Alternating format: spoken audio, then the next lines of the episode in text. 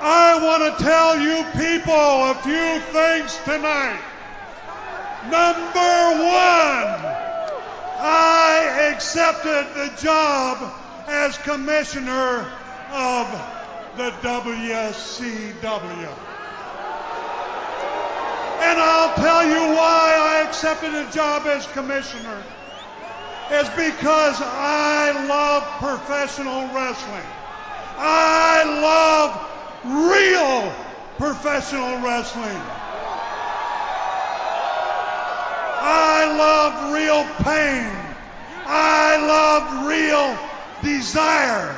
I love real dedication.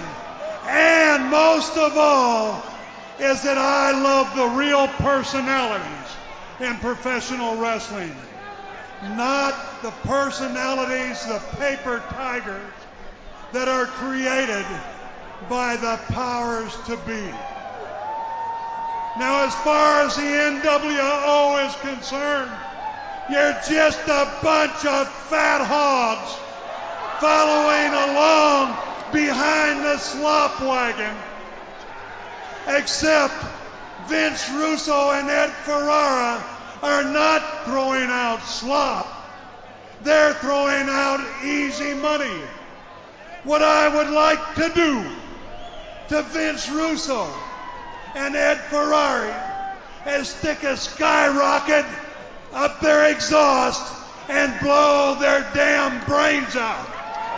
But I can't do that without help. I need help. I need an enforcer.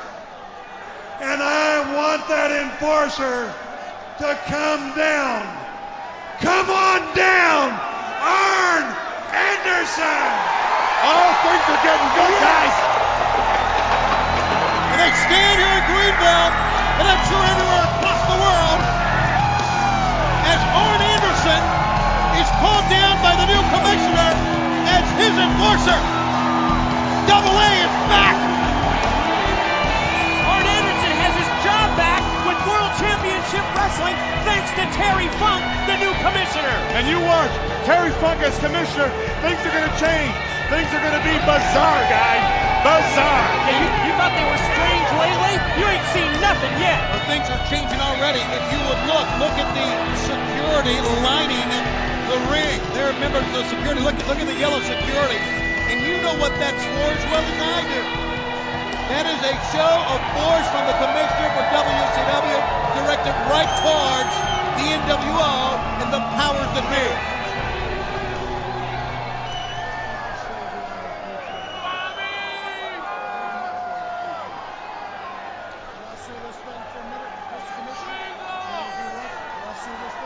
Yes, sir, you can have this right now, Arn.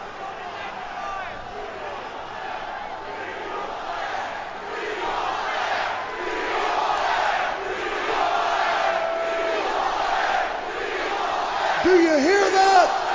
In the back. Powers that be. And if there's ever been an oxymoron, that's one. This is real emotion. I'm looking at a lot of familiar faces around this arena. Greenville, South Carolina, Terry.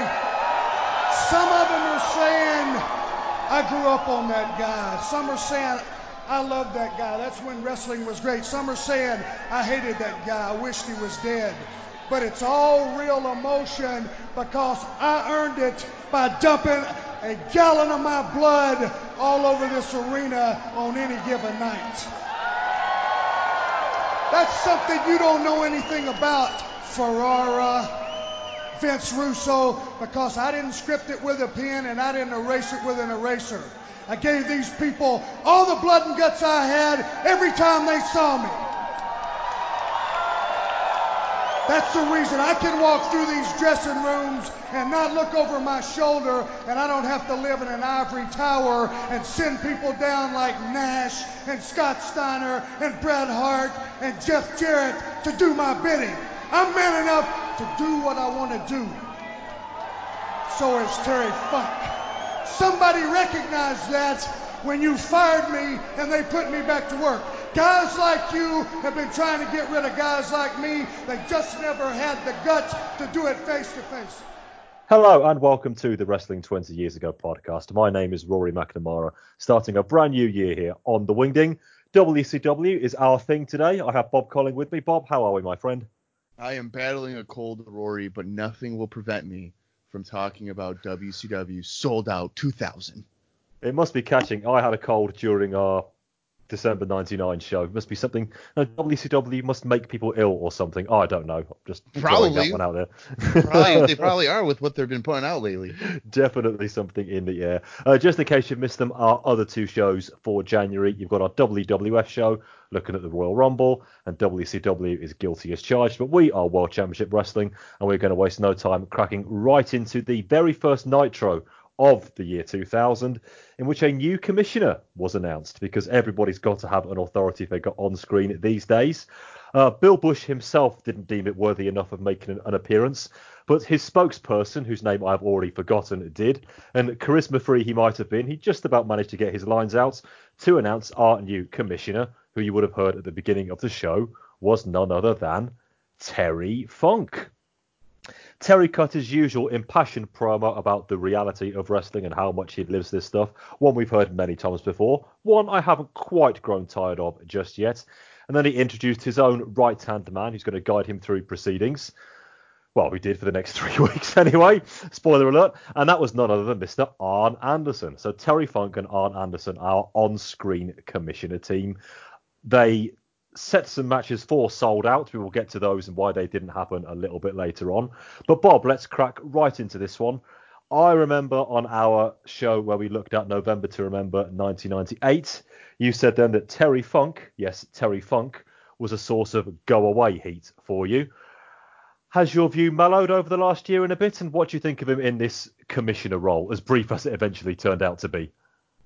Um, that's a good question. I think Go Away Heat kind of pertained to ECW just because he had done so much. I did hate all that Tommy Dreamer stuff. It was, Yeah. oh, it was so cloying. It was horrible. Yeah, like you know the whole father figure, Oh, uh, you're yeah, you're my good. son type of nonsense. Not It- good. yeah, it didn't really connect with me very well. Um, in terms of like being in WCW, if he has go away heat, um, no, I, I mean I didn't really feel repulsed or anything, or uh, you know wanting to turn off the television that he was there. I mean, a change of scenery is good for the guy. Like I said, I mean he had been in ECW um, by at least by 98 cents for about five years off and on, and accomplished everything. And like the angle that you mentioned with Dreamer wasn't very good. So I think if you're put in a spot to where it could be potentially entertaining, it's different. Um, I've never been a fan of. I don't- I don't think Terry Funk's retired. I don't consider him a retired athlete, even though he's retired about 150 times. Forever. Yeah, in the last you know 12 years or whatever it's been. Um, but I've never liked it when a a wrestler is the authority figure or somehow has the ability to control the program. I feel like that should be a non-competitor. Um, it's just kind of lazy writing to me. So, and especially as you noted how short it is, and we'll probably get into that a little later. Uh, it just seemed like there was no real plan for it. I don't know if this is the right way to bring him back into the fold as a, you know, commissioner or authority figure. I don't know how that was even justifiable to bring him in. Came, kind of comes out of nowhere about it. Um, but for me, there's a lot of different fresh matchups, which is odd to say because you know Terry Funk is like 60 years old. So 54, be fair. 54, excuse A me. A mere slip of a thing at 54. Yeah. Excuse, well, excuse me. Uh, but there's many different matches that you could do. Uh, you could even do kind of, you know, uh, retro matches, which probably isn't the right approach to go to because I will always kind of compare it to your competition. You know, Funk against, uh, you know, let's say Ric Flair or something is pretty great in 1989 or 1990 or whichever the case is, or even the earlier in the 80s. But when you revert back to it, if they were to in 2000 or like Terry Funk against Lex Luger or something crazy like that in 2000 isn't going to really resonate very well when you're going up against the likes of The Rock against Triple H or Cactus Jack against Triple H in a you know street fight, which is kind of the competition for this month. So you're kind of reverting back to what worked 11 years ago, and you're never going to generate the same success because when people age in wrestling, some 12 years older, uh, they tend not to necessarily work at the same level. So um, it maybe it would be good for fans that like the nostalgia and like the you know the older guys coming in, but I think in the grand scheme of things, it's just not going to really be beneficial for the company. Mm, without wanting to spoil things too much, we're going to talk about this. From what I've been able to tell, Terry Funk is now effectively a member of the full-time roster, so we will be seeing him in the ring as long as he wants to. So mark him down for the next 50 years or so, by the sound of it, because I don't see him going anywhere anytime soon. I think was it 20 retirements and he's still going strong. Yeah, with Terry Funk, retirement is just something he does between matches. Let's be honest about that. Yeah, uh, pretty much. Bring, bringing him in as commissioner was a rather odd move, and I wonder if the decision they eventually made just two weeks later, you know, somebody in the back thought that holding Terry Funk as a position on air authority didn't really fit him. It made an excellent fist of the promo. Like I said, it's pretty much old hat for Terry Funk, saying how much you know, say, this is pro wrestling, this is his life, we do it real here. He could recite that promo in his sleep, and he probably does. I did wonder if Arn himself would have been a slight. I love Terry Funk. I think he's the greatest of all time, so I'm allowed this. But I do wonder if Arn might have been a better choice for the pure on-screen commissioner role. I don't know. He he's very busy throughout the month too, as we will see. But any any excuse I get to see Terry Funk on my television screen, I'm going to take it. But somebody out there making matches. Mm, I'm not too sure about it. Plus the fact, Bob, you and I have already talked about this before on previous shows. It's maybe it's because of our, our familiarity with ECW, perhaps, but the on-screen commissioner figure, be they face or heel, I'm getting increasingly tired of it now in general. Sure. It's happening, you know. It's, it's, it's WCW had to have one because WWF did, ECW had for many years. Now, you don't need to do that. We don't need somebody on screen making the matches. And whether they're a good guy or a bad guy, you just know that they are going to be biased against the guys on the other side of the delineation anyway. So it's it's Terry Funk. It's something new. It's a way to debut him. It is not how he finished the month, as we will see. Well, you know, I think I think yes, you sir. could I think you could use one. Like you look back in, you know, some 10 years ago with uh, Jack Tunney. I mean, yeah, the guy wasn't he wasn't on television every day exactly. or every week or anything. He was usually there for, you know, an announcement or a contract signing or whichever. Yes. But what's happened now is it's such a crutch that you almost have a commissioner or an owner, a matchmaker, whatever the case is, almost like in every segment, or he's exactly. the you know the vocal point of the entire show. Um, so I, it's a horrible crutch. You should just have your programming as a natural, you know, good guy versus bad guy confrontation, and you can utilize, you know, some like a vice president guy, you know, like like a Bill Busch could have been similar to a Jack Tunney and been like, hey, you know, you guys need to settle this at, you know, whatever pay per view, and just have it be very minimal and keep it to wrestling. But you know, the, the show gets very crowded when you're so relying on a, an authority figure that just kind of gets annoying. And uh, for me, I know I lose interest oftentimes in what even is going on because it's just like, well, this guy is gonna end up making the match, or you know, he's gonna side with the heels if it's a heel and babyface and vice versa. So you have to have that neutral act. Uh, that's the thing with Jack Tunney. He was pretty neutral. We didn't see him very often. Uh, nobody particularly wanted to see him because he had the charisma of a brick. But every time he did appear, because it was so sporadic, uh, it was for something important. Uh, he he was there during all the Undertaker Hogan stuff at the end of '91. Uh, just just just you could just pick anything important in the WWF title picture. He was involved. Otherwise, you can't really link him to anything else, and that's what they should be. They should feel like I'm going to use the word authority uh, they wield their authority only when it is needed, when nobody else can come to a decision. Well, according to Bad News Brown, he did uh, accept sexual advances from Miss Elizabeth. uh, I like that Bad News Brown Savage feud. Anyway, that's a good match on Saturday night's main event. Maybe we'll go back and do a Saturday night's main event special one day. Um, uh, you're moving on from authority figures to somebody who I don't know how often we're going to be seeing him again, and that is the curse of Bret Hart in World Championship Wrestling continues. I'm afraid to say we did see him at the start of the month, match against Funk and a match against Nash of all people the following week on Nitro, and he was due to wrestle at Sold Out. However, if you go back and listen to our December 99 with Chris, we were talking about the whack in the head he got from Bill Goldberg during the title match at Starcade, and we hadn't quite seen the last edition of the sheets for 99 at that time. So we were speculating that he might have suffered some sort of concussion, and it turned out that he did. But of course, Bret Hart, being the old school guy that he is, he just used the old school technique of settling, settling a concussion, i.e., a glass of scotch and a good night's sleep.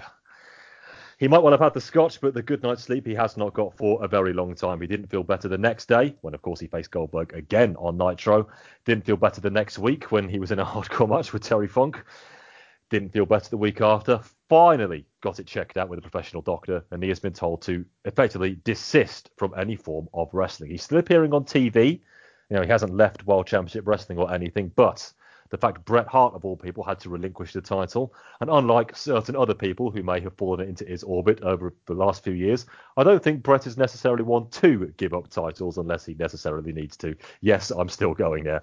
But in all seriousness, Bob, it's uh, how many more examples of this do we need with Bret and WCW over the last two and a bit years? The poor guy just can't catch a break. And this is probably well, other than the t- terrible events of last May, this could be the worst one of them all. Possibly career threatening, we've heard in some quarters.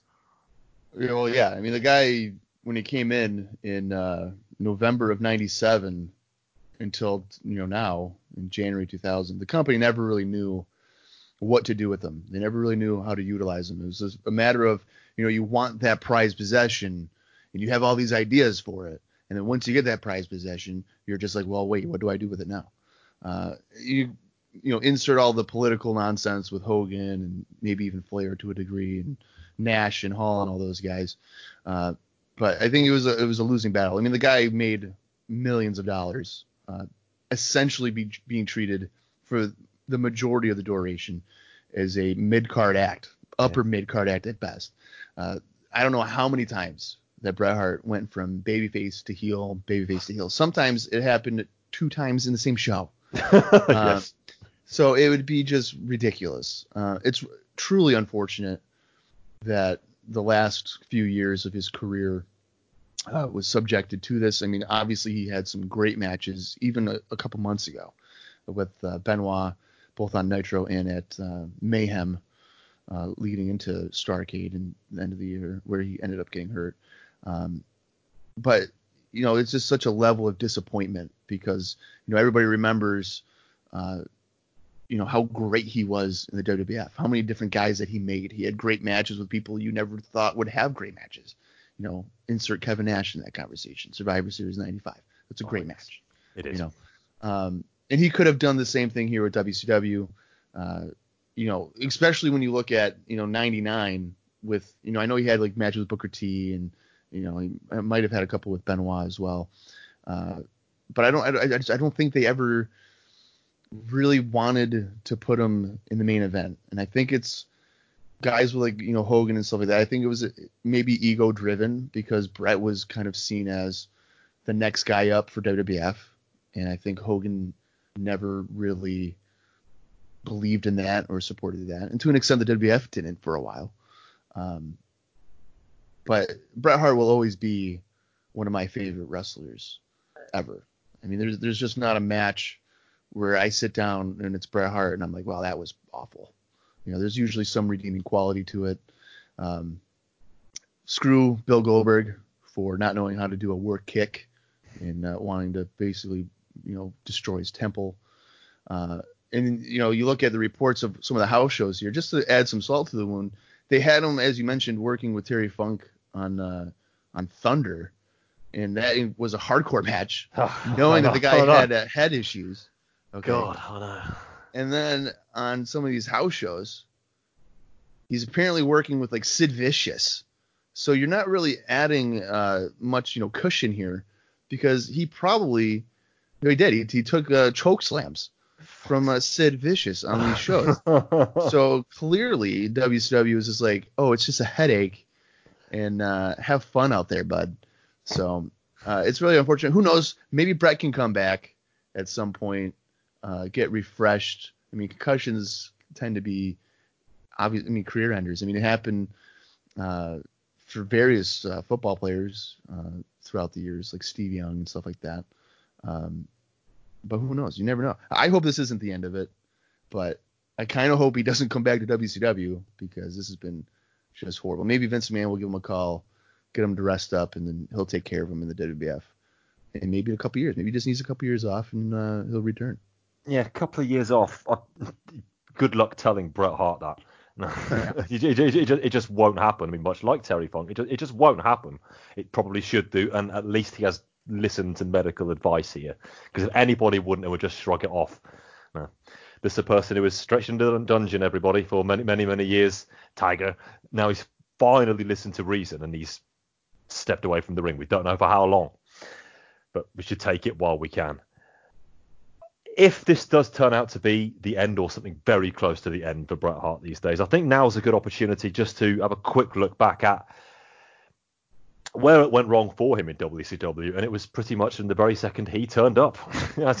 he couldn't, as far as World Championship Wrestling storylines are concerned, he could not have appeared at a worse time because he is there showing up in the middle of, you know, end of November, beginning of December, when they are just about ready to go home with Hogan versus Sting know, the match they've been building for 18 months. Okay, how Hogan Sting ended up, the less said about that, the better. But we didn't know that at the time.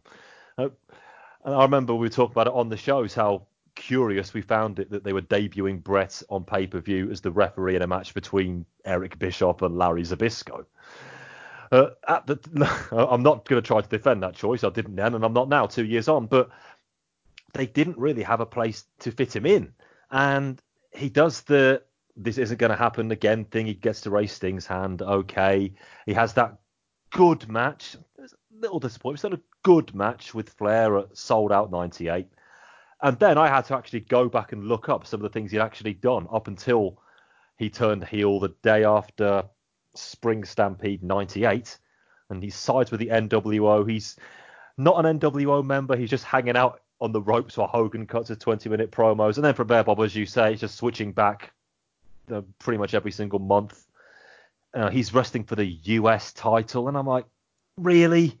Now you've got long, long past Hogan's thing. That's well in your rearview mirror. Now you can elevate the guy. They never really did it.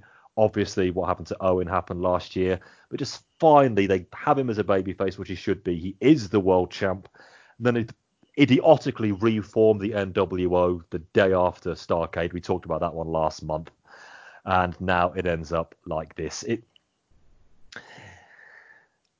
they've managed to screw up the unscrew upable. I feel like if you go back through any of our WCW shows since the end of '97, you want you can go back up and pick up the through line of how they misused Bret Hart. This could be the final denouement now. Uh, his health is more important than anything. He is the sort of person you would probably need to tell twice, three times, maybe four times. His health is more important than getting back in the ring. Uh, I hope this is the wake up call that he finally takes heed of. It's just a shame if, if we don't see him in the ring again. No, if Terry Funk is the greatest of all time, then Bret Hart is my favourite of all time, and I'd be very sad to see him finally hang up the boots from a selfish perspective. But if he's con- a concussion, it sounds it just sounds like something you can shrug off. And as you say, Bob, it would not surprise me at all if there were people there in the front office at WCW who probably do equate it with a headache. You know, take a couple of these paracetamol and you'll be fine in the morning type thing. Not so. And I just I might as well mention it now. They show at the very start of Sold Out 2000. They very slow motion the kick that he sustained right in the temple from Goldberg. They show it from about three separate angles oh, just not good at all. But Bret, if you're listening to this, it's a pro wrestling related thing, so you might be. But please get well soon. Put yourself first, and hopefully we'll see you in some capacity soon. But at last, everything that's happened to your family, you know, this business isn't worth it at the end of the day. Your health must come first this business isn't worth it. So, Bob, we're now going to spend the next hour talking about a pay per view event that we all plonked down. Oh, yes, 29.95 for. Back on the 16th of January, we sat down to watch Sold Out 2000. What results did we get? All right, well, everybody enjoy this one. Here we go. Uh, Billy Kidman defeated Dean Malenko in a catch as catch can match. Vampiro defeated David Flair in Crowbar in what was billed as a triple threat match. Big Vito and Johnny the Bull defeated the Harris brothers in a tag team match. Oklahoma won the WCW Cruiserweight Championship when he defeated Medusa. God help us. Brian Knobbs retained the WCW Hardcore Championship when he defeated Fit Finlay, Norman Smiley, and Meng in a fatal four-way match. Billy Kidman defeated Perry Saturn in a bunkhouse brawl. Booker T defeated Stevie Ray by disqualification. Tank Abbott defeated Jerry Flynn. Buff Bagwell defeated Diamond Dallas Page in a last man standing match. The Wall defeated Billy Kidman in a caged heat match. Kevin Nash became the WCW commissioner when he defeated Terry Funk in a hardcore match. And the main event, which featured Arn Anderson as the special guest referee, Chris Benoit defeated Sid Vicious by submission to win the vacant WCW World Heavyweight Championship. Don't get used to that. Bob, your thoughts on Sold Out 2000, your opening opinions? Well, uh, a lot of things changed, obviously, and I'm sure we'll talk about it. Uh, various injuries happened with both Bret and uh, Mr. Jeff Jarrett, so the uh, card was a bit ruffled up a little, uh, a little bit here, changed up, which is always subject to change, so we can't get mad. Uh, luckily, they gave us a rundown to let us know what exactly we were watching. But you know, coming into this, my level of interest was not not really there. Um, just the layout for this show, a lot of like the undercard that we talked about, or I mentioned right now, uh, nothing really grabs at you. And uh, the uppercard stuff, maybe aside from Bagwell DDP, felt kind of thrown together. I guess Nash and Funk too had some build to it, but um, sold out 2000. Um, not really a, a great start for WCW uh, pay per views, pay per view business wise, I would say. I would agree with that. It's a shame that Dan had to pull out of being on the show this month because he and I have got a bit of a running gag going. The greatest sold out of all time. If you go back and listen to our the third annual sold out, easily the best, standing in great competition. I think this one slides in just behind 99, maybe joint with 98. I mean, sold out 97 is in a field of its own, is it not? Sure, absolutely. That's, that's, this doesn't probably tried quite hard at times. Certainly one match, as we'll get to, didn't quite plumb the depths of Sold Out 97, but very few pay per views outside of King of the Ring 95 really descend to that level. But uh, this one was a lot closer. Or maybe Halloween Havoc last year. That was another very bad one. Not quite as poor, but uh, we're going to struggle to pick out some highlights. But over the next hour or so, we will do our best for you. Let's get to it. So, uh, the commentary team clue us in on the concussions for both Bret Hart, as we've talked about, and Jeff Jarrett. Uh, Jeff sustained his after taking a top of the cage diving headbutt from Benoit last week on Nitro. And again, they slow it down. You can see they collided head on, too. There's way too much of this. So Jarrett does not compete on this show as originally scheduled. Uh, we see footage from earlier of the Revolution beating up Konnan. And Ben, our team run through every match on the card, as you've mentioned, Bob. And boy, are there a lot of stipulations. There's not much money put into the graphics, though. There's no room to breathe as Vampiro gets attacked by Crowbar and David Flair. But our first match is the opener in Kidman's Triple Threat Theatre against Dean Malenko in a catch as catch can match. Uh, Heenan name checks meeting Pete Rose backstage. Isn't he tied up elsewhere? Uh, so then, not much to talk about in our first match. Our corner lockup goes nowhere, but Dean takes control after the second. Arm wringer locked on and a lovely takedown into a head scissors. Kidman kicks out of it but gets pulled away from beating on Dean in the corner. Kidman misses a drop kick but he rolls through off a jackknife attempt.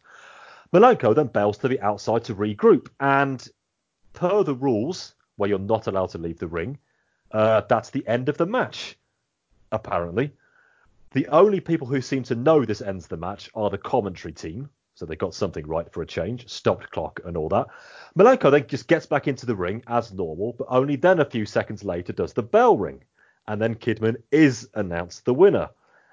Also, Bob, they actually played to the rules, but uh, I don't think it was meant to happen quite that way. Absolutely not. You can tell that I think it's Charles Robinson uh, kind of tells Malenko, "Hey man, it's over because you went out." And I think Malenko's face kind of tells it all. He's just like, "Oh my god, I forgot the rules of the match." I don't know why for the cruiserweight division that you would even have this type of match. Now I understand that. Yeah, Malenko doesn't do high flying stuff. You know, he does that pretty cool, you know, middle rope uh, gut buster type of thing, which isn't to the floor. But you know, Kidman sometimes will do a shooting star press to the floor or something, something crazy. So you're automatically limiting these guys. You're limiting uh, Malenko as a heel to bail to the floor after some high spots uh, to kind of you know cool down the match. You know, it, at the end of the day, it is Malenko's responsibility and Kidman's responsibility for that matter to know the rules of what they're in. You know, the the, the matchmaker, the booker, the writer, whatever you want to call them, is giving you a clear direction on what you want to do or what you're supposed to do, and they failed in that regard. Um, but coming into this, if they had gotten rid of the stipulation, which I think is just stupid, uh, this probably could have been a great, a really great match. I mean, I can't really recall a time where Kidman and Malenko had a even a TV match that I can remember, but uh, kind of a fresh match for a cruiserweight division because usually I just see Malenko wrestling like Rey Mysterio every single week or something like that. So this was a nice change. It would have been a nice change of pace at least. Uh, the crowd I felt like was really showing enthusiasm and uh, like they did a couple of you know notable moves for a second there, and they were responding well to it, and then immediately just got cut out from underneath uh, with the unfortunate finish. So uh, hopefully the crowd maintains this throughout the show. But for an opening match, uh, kind of left you confused, not satisfied, and uh, you know just questioning why is WCW doing this to me? They're they're overcomplicating a simple match. Uh, they, which is the general theme with anything that WCW does. exactly, because WCW and all that. I was going to say, Bob, if anybody was to know if these two had had a TV match before, then it would have been you. I was expecting you to say, oh, yes, they had one on WCW Saturday night in the third week of September 1998 or something. So well, you to be fair, they probably did in 1996. Yes, that's very possible. But I don't really consider Billy Kidman to be an act. He was more just an enhancement guy. Yes. so, so save your letters, everybody, and hold, hold the postcards. Okay. yeah. yeah, this could have been promising, but I can't really talk about it. We only got two minutes worth until Malenko just instinctively rolled out of the ring. This one where the onus probably is on him, but I say instinct, you can't really blame him for that. It's just a stupid stipulation in the first place. I mean, the match ends when somebody leaves the ring.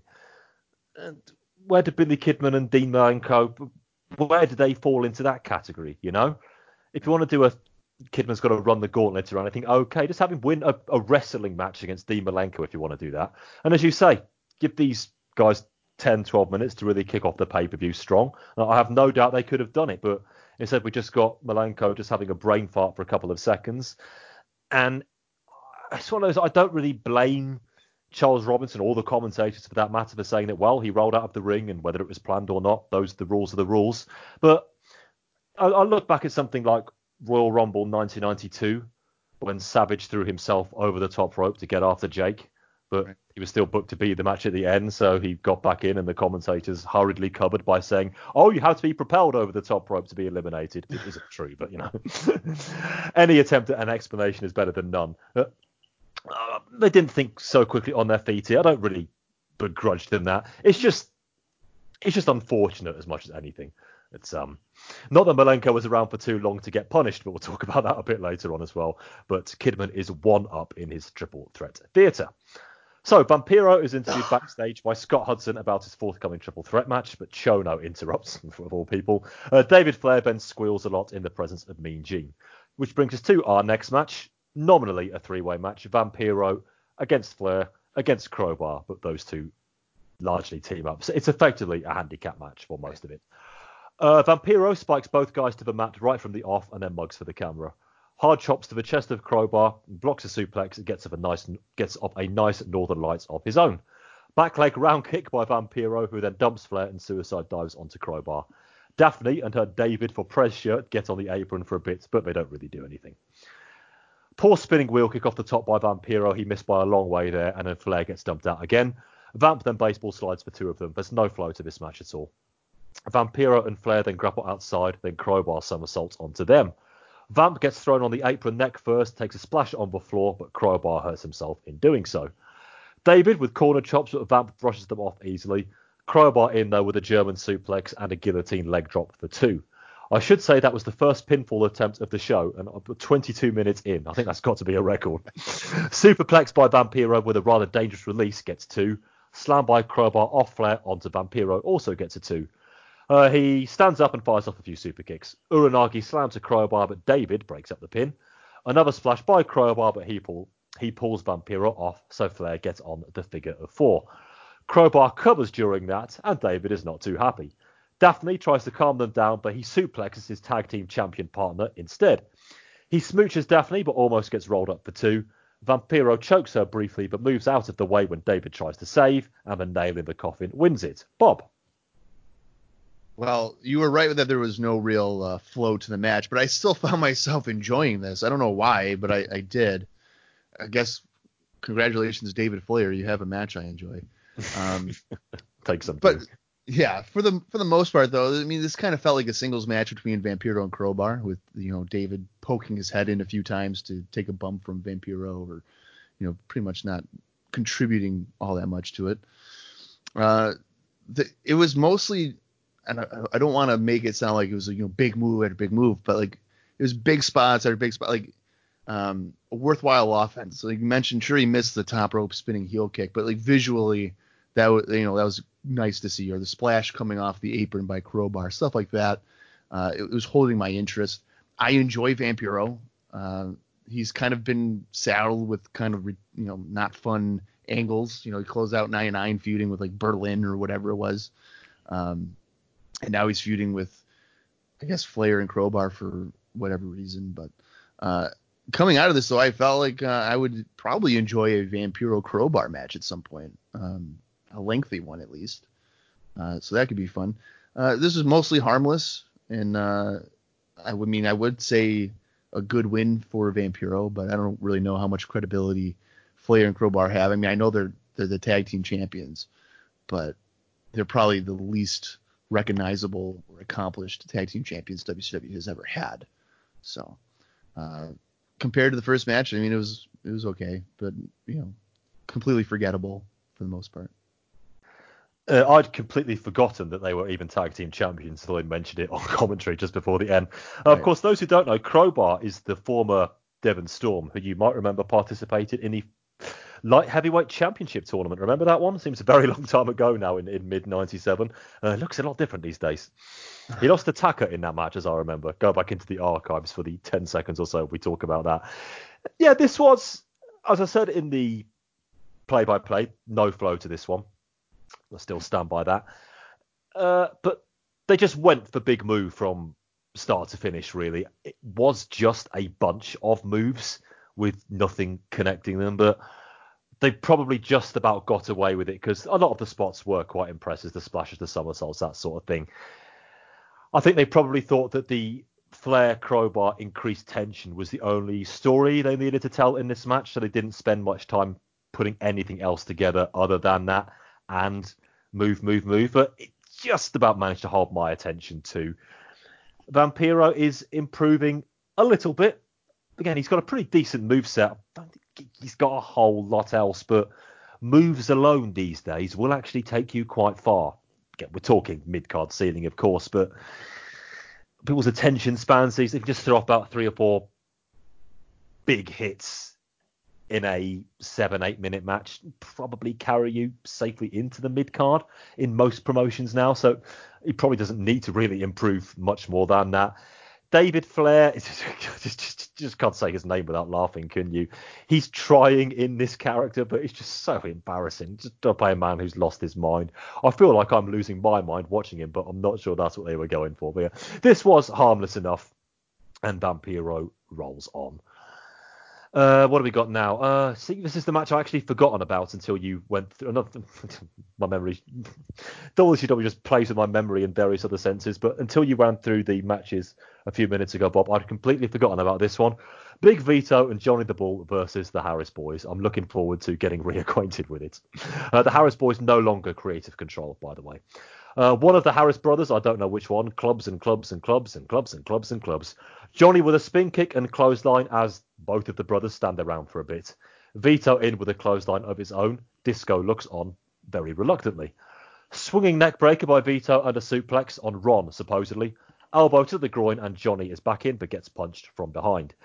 Hot take the Harris brothers are not very good. Sidewalk slam by whichever one it is, and a long headlock. Johnny with a diving clothesline, but he gets sort of spine busted down. Lots of elbows now, but only a two count. A deserved boring chant goes up as he spell outside yet again.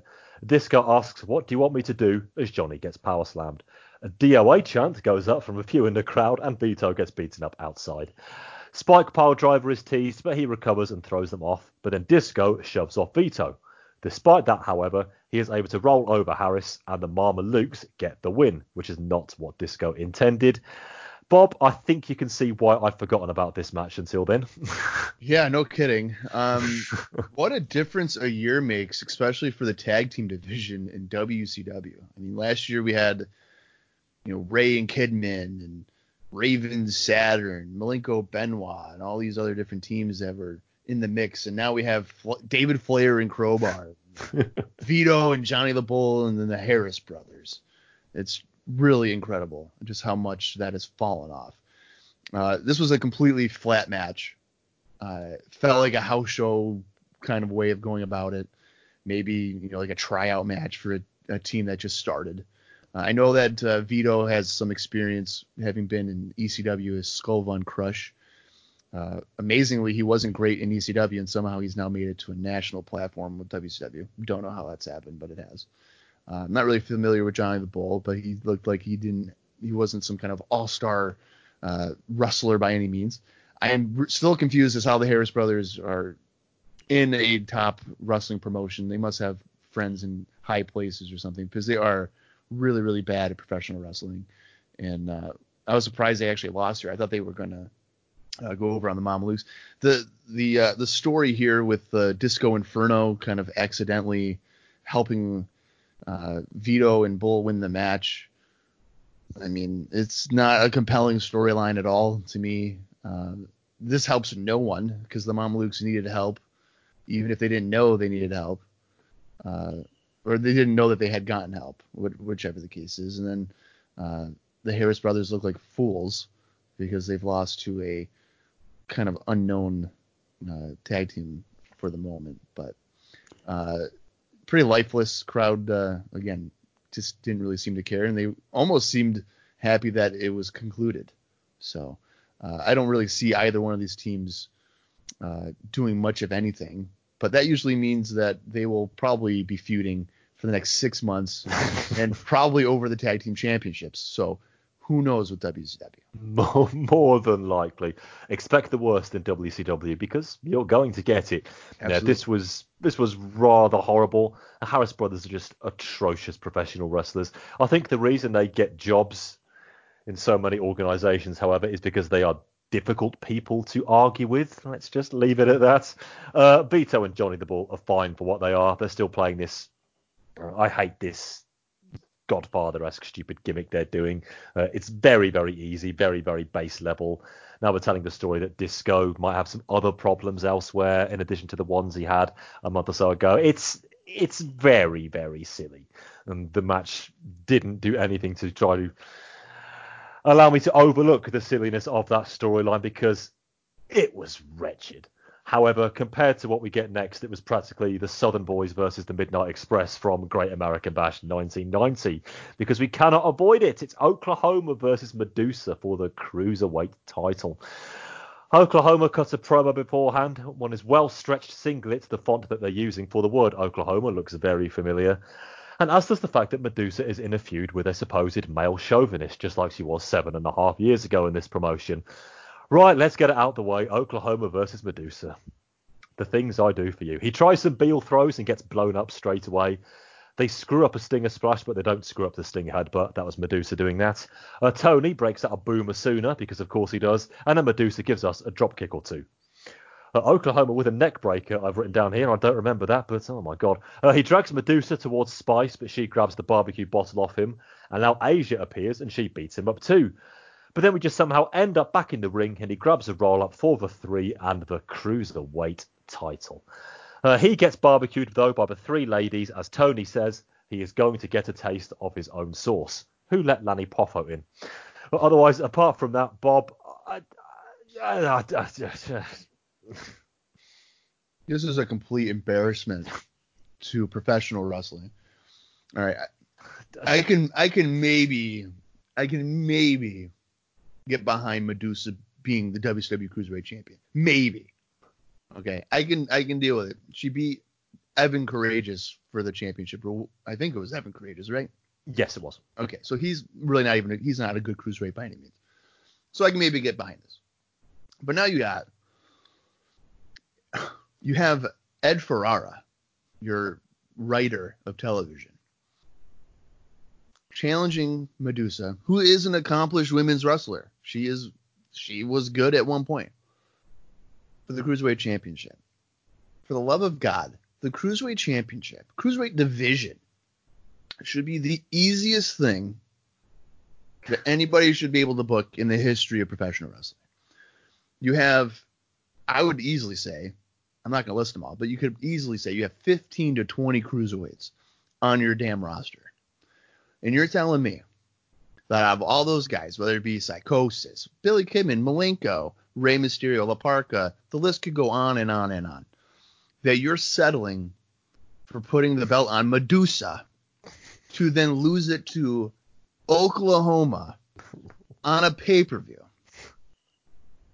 for a match that lasts three minutes. The Cruiserweight Championship, the same championship that had a spectacular match with Jushin Liger and, and Brian Pillman some eight years ago, has now fast forwarded to a point where you have a horrible, horrible number one human being for mocking Jim Ross, Ed Ferrara, beating again an accomplished female wrestler for a cruiserweight championship. I don't understand why Medusa is the cruiserweight champion. I don't know if Vince Russo doesn't understand what cruiserweight means or how the whole division even works out. But this was a complete and utter joke. I there's no reason for this to have ever transpired. And I know that by the end of the month, Oklahoma doesn't even have the championship, and I think like a tournament or something is yes is announced as taking place, which is fine. But to get to the tournament, we had to have this be the involvement. And if they somehow butcher this freaking tournament to where you don't have an accomplished cruiserweight guy as your champion, then I don't know what is wrong with World Championship Wrestling because the cruiserweight division for the last what like eight years off and on has been one of the most enjoyable divisions that WWE has had. The WWF has tried to incorporate their own cruiserweight division, and I'm not going to say failed miserably, but wasn't even close. But right now, their lightweight division that features, I think, Gillberg is considered better than what we have right now in WCW. So let that sink in. WCW right now has absolutely nothing. If you take the cruiserweight division, has absolutely nothing that is better than world than the World Wrestling Federation.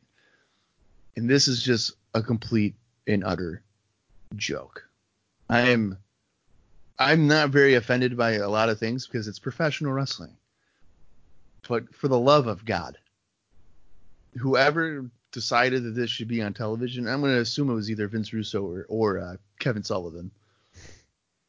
You need to be fired, and you should never return to booking professional wrestling ever, ever again. This is just awful. No, it's just horrifying. Just utterly horrifying, mortifying. Every other and the visual of Oklahoma with eh. barbecue sauce on his body. I mean, t- come on, man. You put us through a two minute and 56 second match, and then you're going to rub a freaking barbecue sauce over over Oklahoma's body. Why? Yeah, that, that's not a payoff. That that, that doesn't no. that doesn't make this okay.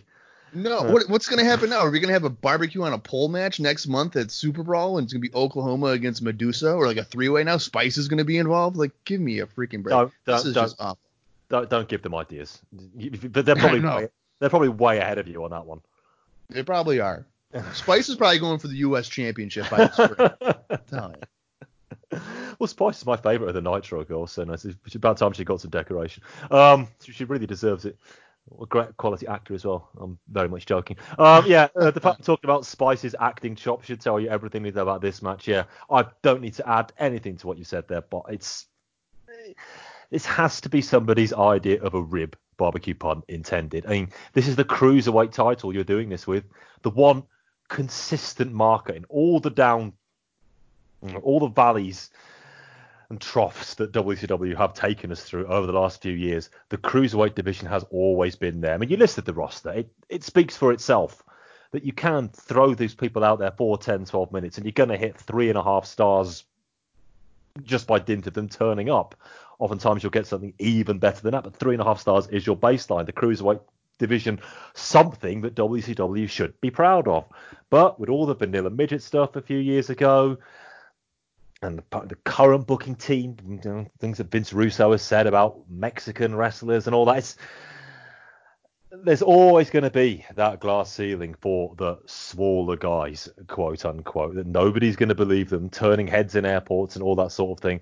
Even if you do think that, just give them their 15 minutes and ignore them. Let them get on with it. Don't make a mockery of their title with this fucking mess. And the way I blame I blame myself for this because two months ago, I blame Wade Keller and Dave Meltzer actually, because they suggested in the middle of November the Oklahoma character was going to be retired very, very quickly. And now here he is with the Cruiserweight title.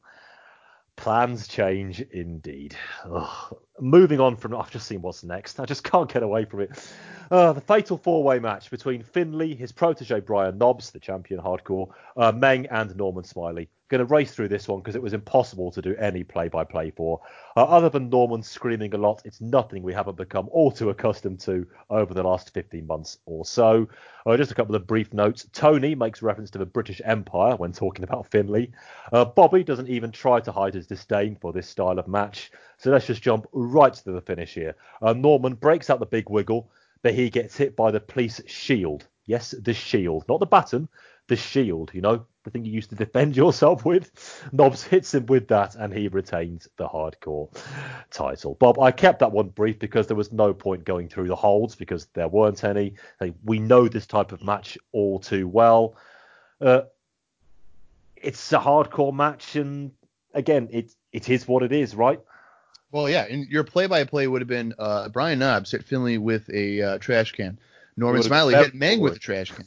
It, it, would have just been so repetitive. It would have just turning been, off for three minutes at a time. I yeah, it, it, it would have. Been, it would have been absolutely worth, pointless to do. So uh, yeah, I'm glad you actually did what you did. Uh,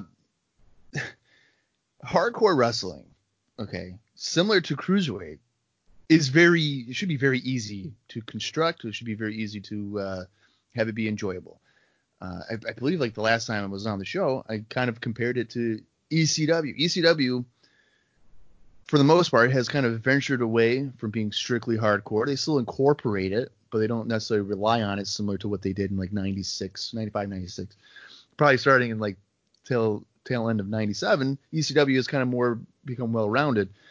But you know they'll incorporate a chair, like you know Rob Van Dam will use a chair and you know have it be enjoyable, and they kind of change things up. You know, Sabu doesn't necessarily use the same weapons, or you know, it's not always a table spot or whatever. This match is the definition of a lazy hardcore match because all you're doing is hitting somebody with a street sign constantly. There is no story to it. It is just, hey, let's hit each other over the head with something for about seven minutes. And then uh, somehow, after about 45 shots of that, you're suddenly going to just pass out and I'm going to beat you one, two, three. That is essentially what went on here. I don't understand how Meng isn't the WCW Hardcore Champion because he is a superhuman and tends to not get hurt from anything. But he somehow lost here, but that's okay. Uh, I'll, I've said it once, I will say it again. If you've seen one hardcore match in WCW, you have seen them all. And that is exactly the case here. It wasn't offensive by any means, but it was incredibly boring. And if you make a hardcore match boring, then you need to reevaluate your job because they should not be this boring. Exactly. Hardcore matches now they don't feel like light relief to me anymore. I'm no. getting very very bored by them. It's it's just the same old show every time.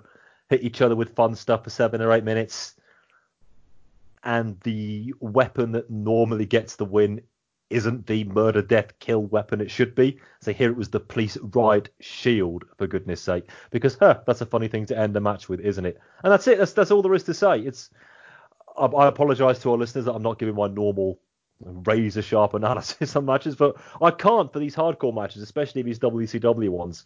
They do again just speak for themselves, and they've got very little to say. So why don't we move on to ah, some meaty well, you know notes what? for this And, one? and Yeah, here's the thing: three of these guys shouldn't even be in this type of division. Yes, Finlay is was you know when he had his little run there a couple years ago in '98, he was a lot of fun to watch when he had was the, good matches. Ben yeah, with TV champion. good match. Yeah. Yeah, exactly. And then Smiley, you know, he's an accomplished work. Like he can wrestle, he can do holds and all these things. And Meng too, you know, he, he can work a big man style, or you know, he has some fun offense.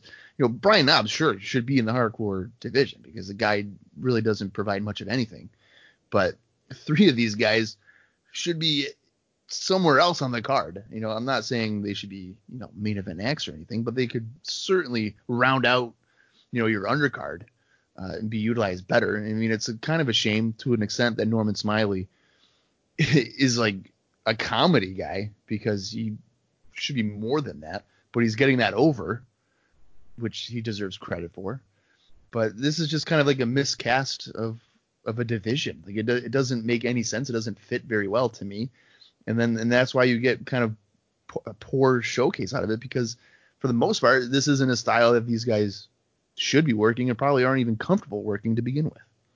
Just it's too easy just to throw people into hardcore matches these days just to give them something to do.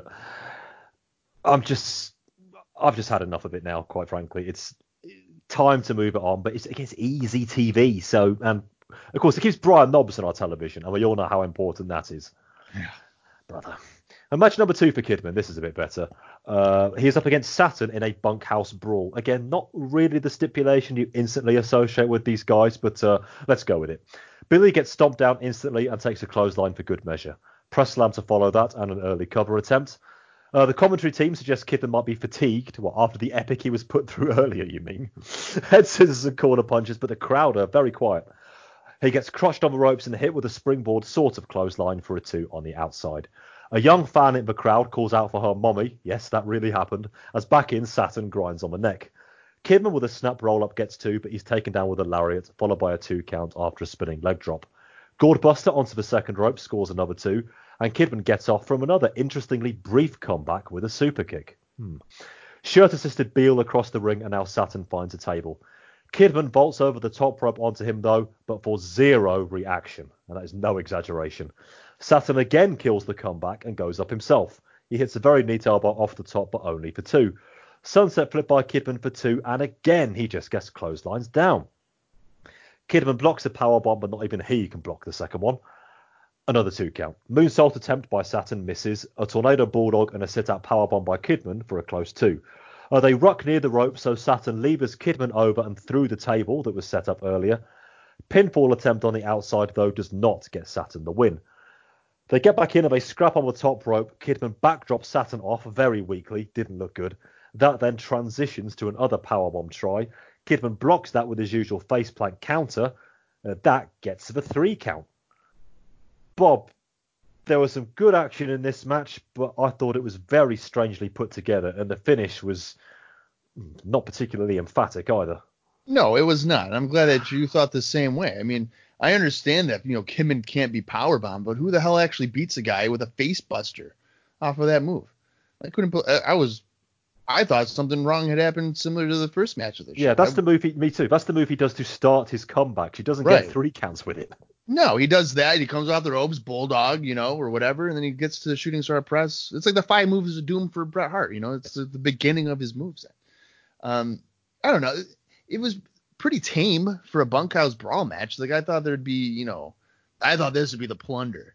You know, it- it's weird placement to come off of a hardcore match and go to a bunkhouse brawl, and then proceed not to really do anything that goes with a bunkhouse brawl. So that was a little weird to me, a weird placement.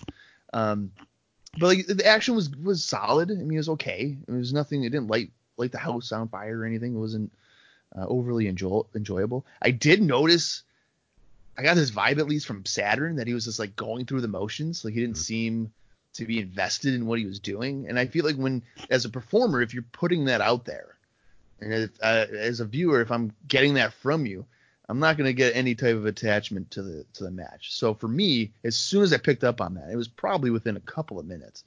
The rest of the match, I was just like, he doesn't want to be in there. He doesn't want to be doing any of this.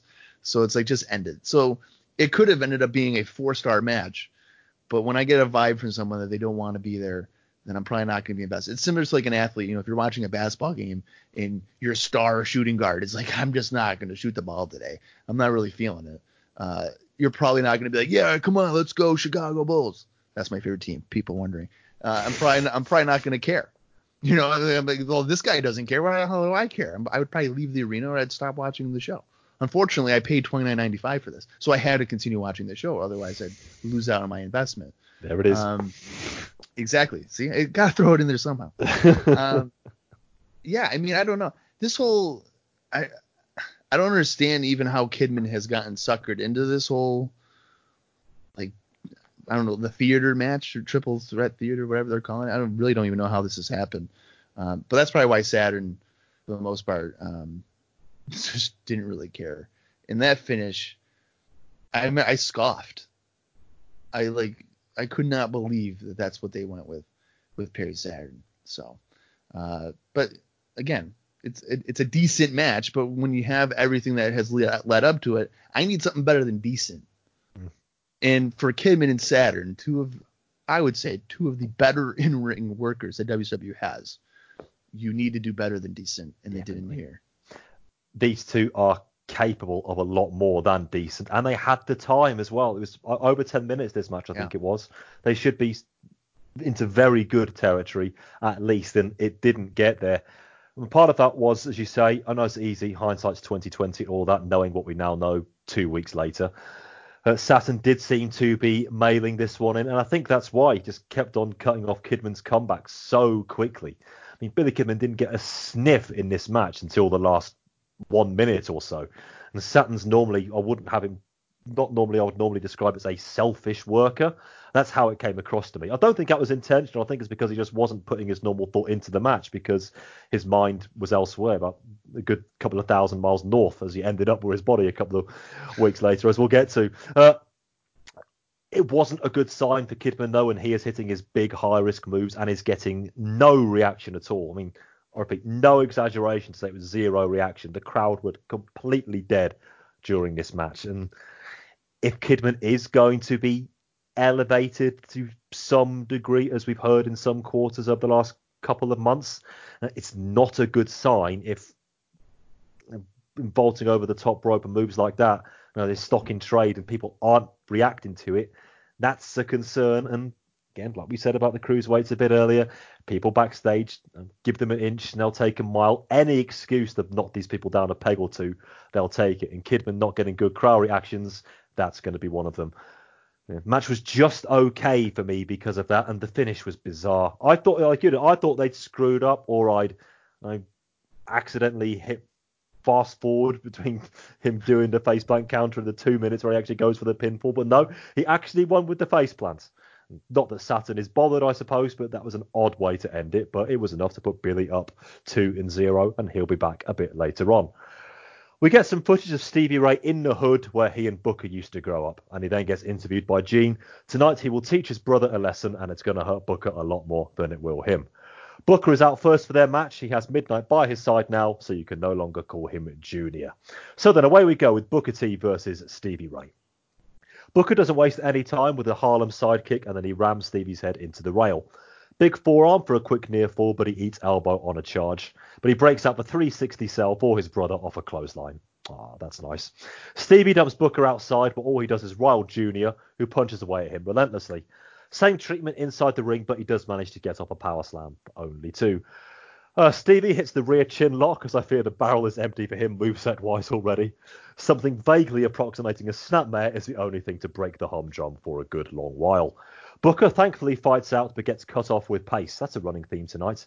Slapjack called for, but Book is able to reverse. Some nice kicks by T, but the fans are not into anything here again. He spins up after an act kick and hits what's basically the rock bottom. but he can't get the three because of somebody running in for the DQ. And I use the term running very, very loosely. Uh, Bobby, look at the size of this guy. yes, indeed. That guy is the former Ahmed Johnson, as the crowd chant proves, although that is not his name here. They've also renamed his desperately unsafe finisher from Pearl River Plunge to just a plain old Tiger Bomb. After Booker gets attacked, Stevie gives Ahmed the mic and addresses him as Big T. He gets his Paul Heyman on by calling Midnight a fish. I can't understand anything else he says, so what else is new? And Stevie introduces us to the new Harlem Heat. So then, Bob, Ahmed Johnson is back in our lives, and there's a lot more of him to go around this time. Right. So I'm going to take back everything I've said about this show. This is the greatest pay per view that WCW has ever put on because it's the debut of Ahmed Johnson. Give me all of the Pearl River plunges, please. I need all of it. You'll, you'll want them. Hopefully, not giving them to you because you won't be walking No, again afterwards. Not me. No, absolutely not. Everybody else though. Let's let's do it. I hope on the next night on Nitro he gives all the cruiserweights Pearl River plunges and he becomes a megastar.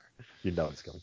Uh, yeah, I mean, all right. So, in let's be serious. Uh, Ahmed Johnson is looking horrible. He is. Uh, he's got some muscle, but he's got a lot more fat on him too uh, than what we saw him. I think what last time was '98, a couple years ago for Yeah. uh, the WWF. Ahmed Johnson at one point was one of my favorite wrestlers.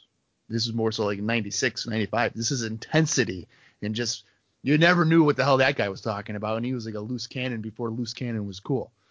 But now he's just, you know, eating too much catering and looks like he's just kind of in it for a quick paycheck for the most part. But uh, this whole feud with Booker and Stevie Ray is another example of an angle just annoying me to no end. Uh, they're brothers. I get that they fight, but you know we get along, and we don't get along, and we get along again, and now we don't get along again. Uh, and it's mostly because Booker T's friends with a woman, Midnight, who's got muscles and is in better shape than Stevie Ray or something. I don't understand any of it, but and then the video package leading into this was like, oh, have you seen Booker lately? And the guy's like, no, man, I haven't seen him in years. So it's like, well, Stevie, then why were you partners with Booker just a couple of months ago and you guys were tag team champions? It didn't bother you then, and now it's suddenly bothering you. And then there you are in the hood with a cameraman to kind of, you know, take advantage of these homeless looking guys and oh, I'm here for you, buddy, but you don't give them anything. You don't give them any money. You're just there to crap on your brother. Uh, the match isn't good. Stevie Ray's not good. Um, Booker T, my God, you know, ever since he was uh, he became a singles guy, uh, I, I know he's won a couple of championships. You know, he had a good TV run in '98, but really aside from that, uh, the the things they've the directions they've gone with this guy, it's almost on the same level of like a Bret Hart. Now I'm not putting Booker and Bret Hart in the same category in terms of star power or anything, but Booker T should be doing so much better than what he's doing right this second. I mean, I, I, it is blowing my mind that they are refusing to elevate this guy. I mean, it seemed like in '99 a couple of times. I mean, he beat Bret Hart, if I remember correctly, Mhm. on Nitro, and then just completely forgot about him. And you know, by the end of '99, he's losing to Scott Hall. Why? Like, what? What are we doing? How come this guy can't ever be elevated? You know, it's like when you mentioned the whole NWO thing. You know, the NWO essentially murdered the WCW roster for about th- two or three years, and then they never could get any type of comeback. You know, even Sting winning the championship at in '97 had you know wasn't a true win. Like the NWO never truly lost. So you know, as a you know, residue of that, you know, whether it be Kevin Nash, Scott Hall, or you know Bret Hart, or whatever, uh, they're all still like crippling anything that's WCW. Stevie Ray, a former NWO guy, is still crippling people that have actual value in terms of like a guy like Booker T. Um, it's amazing just how out of touch, whether it's Vince Russo, Kevin Sullivan, Bill Busch, you know, whoever is on the creative side of it at this point, uh, how out of touch they are and what fans would want to see, and and who they could see value in. I mean, uh, again, I'm going to get blue in the face about it. Look at your competition, see what's working. Younger is working. You don't go older on your programming. It doesn't make sense.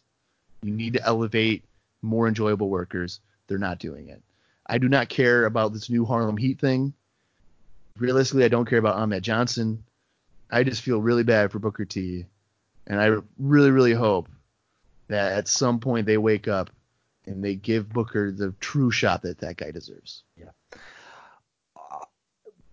Booker, I remember on these shows two years ago, we said that you know Booker's time is coming, and it's maybe only a few months until he's really there in the high echelons, upper mid card at the very, very least.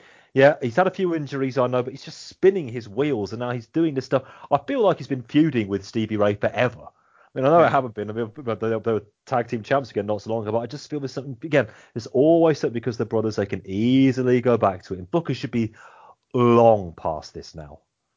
He should be knocking on the door of a main event, and that's yeah. probably the least he should be at. But he's some way down again. He's not moved forward in these last two years, and it's disappointing.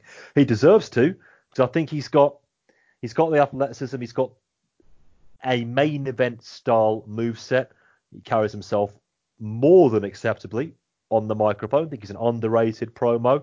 He's got a lot of the tools to be somebody who really should be up there in the mix. Yet he's still wasting his time with this nonsense, and now he looks like he's going to be in some sort of feud with what's left and what's left of Ahmed Johnson and, and besides what's now Ahmed who looked horrendous and there's somebody else who I mean I started this project just as Ahmed Johnson was making his debut with the WWF and I thought at the time that the sky was the limit for that guy that he would have been champion within the next 12 months and was everything Vince was looking for never quite happened and now just look at him a quick payday. I think we all know what he's going to spend that money on. Uh, just a huge wasted opportunity here. Booker should be doing something else rather than a punch kick fest, hood based feud with his brother.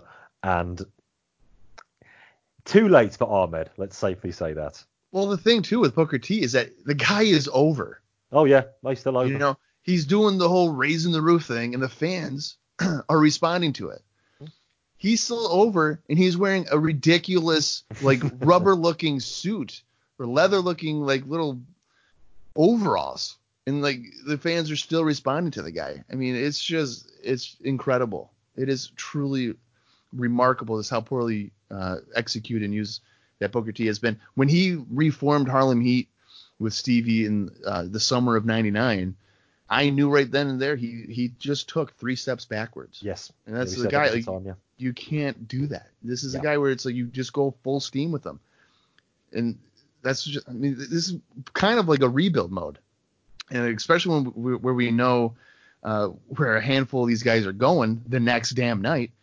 Um, Booker T is a guy right there. Get the get the rocket on him and speed him up because you need to fill that void. Definitely. And and this is not going to help you fill that void. Got many more second chances. There aren't that many more. They've sat on it for two years. They can't afford to anymore. Could be their last chance. They really need to because he should be. He really, really should be. Uh, Sid promo follow. But as it said, I will allow it. Uh, a quick one now. A match from the Fishers of Pete Kimber's mind. It's Jerry Flynn versus Tank Abbott. Uh, Bobby calls Abbott a shooter. I never like hearing that on a wrestling program. Tons of punches in the corner by Abbott until he throws him down. Spin kick by Flynn and now a cross arm breaker attempt, but Abbott reverses to some ground and pound. Flynn tries again, but Abbott hoiks him up and holds him down. Punch to the back of the head, and after the arm drops three times, that is enough. Uh, Tenay said there should be a 10 count, but there wasn't one. But then, enforcing the rules today, sometimes they do, sometimes they don't. Uh, Bob, they made this one quick, so so can we kind of a well going for a shoot fight element. They even build this one as a shoot fight. I never like seeing that on wrestling programming, but what we got was what we got. Uh, yeah. I mean, it's I don't know, man. I mean, these these I don't like Tank Abbott. Okay, number one, I don't. Um, they're they're building him up as this like unstoppable fighter guy.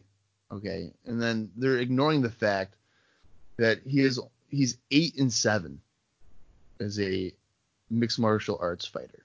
His last victory in a in a UFC fight was uh, May 15th, 1998. Okay. he's not very well accomplished in that in that ranks. He's never uh, won a championship uh, in the UFC. He's had one opportunity to, to to do so, and he lost because he got exhausted. That's literally the reasoning behind it. Exhaustion. I did not know that, but I can. Okay, it's making sense. Yeah, you're, you're welcome. October 17th, 1997, UFC 15 against Maurice Smith. Wow. He lost because he got exhausted after eight minutes.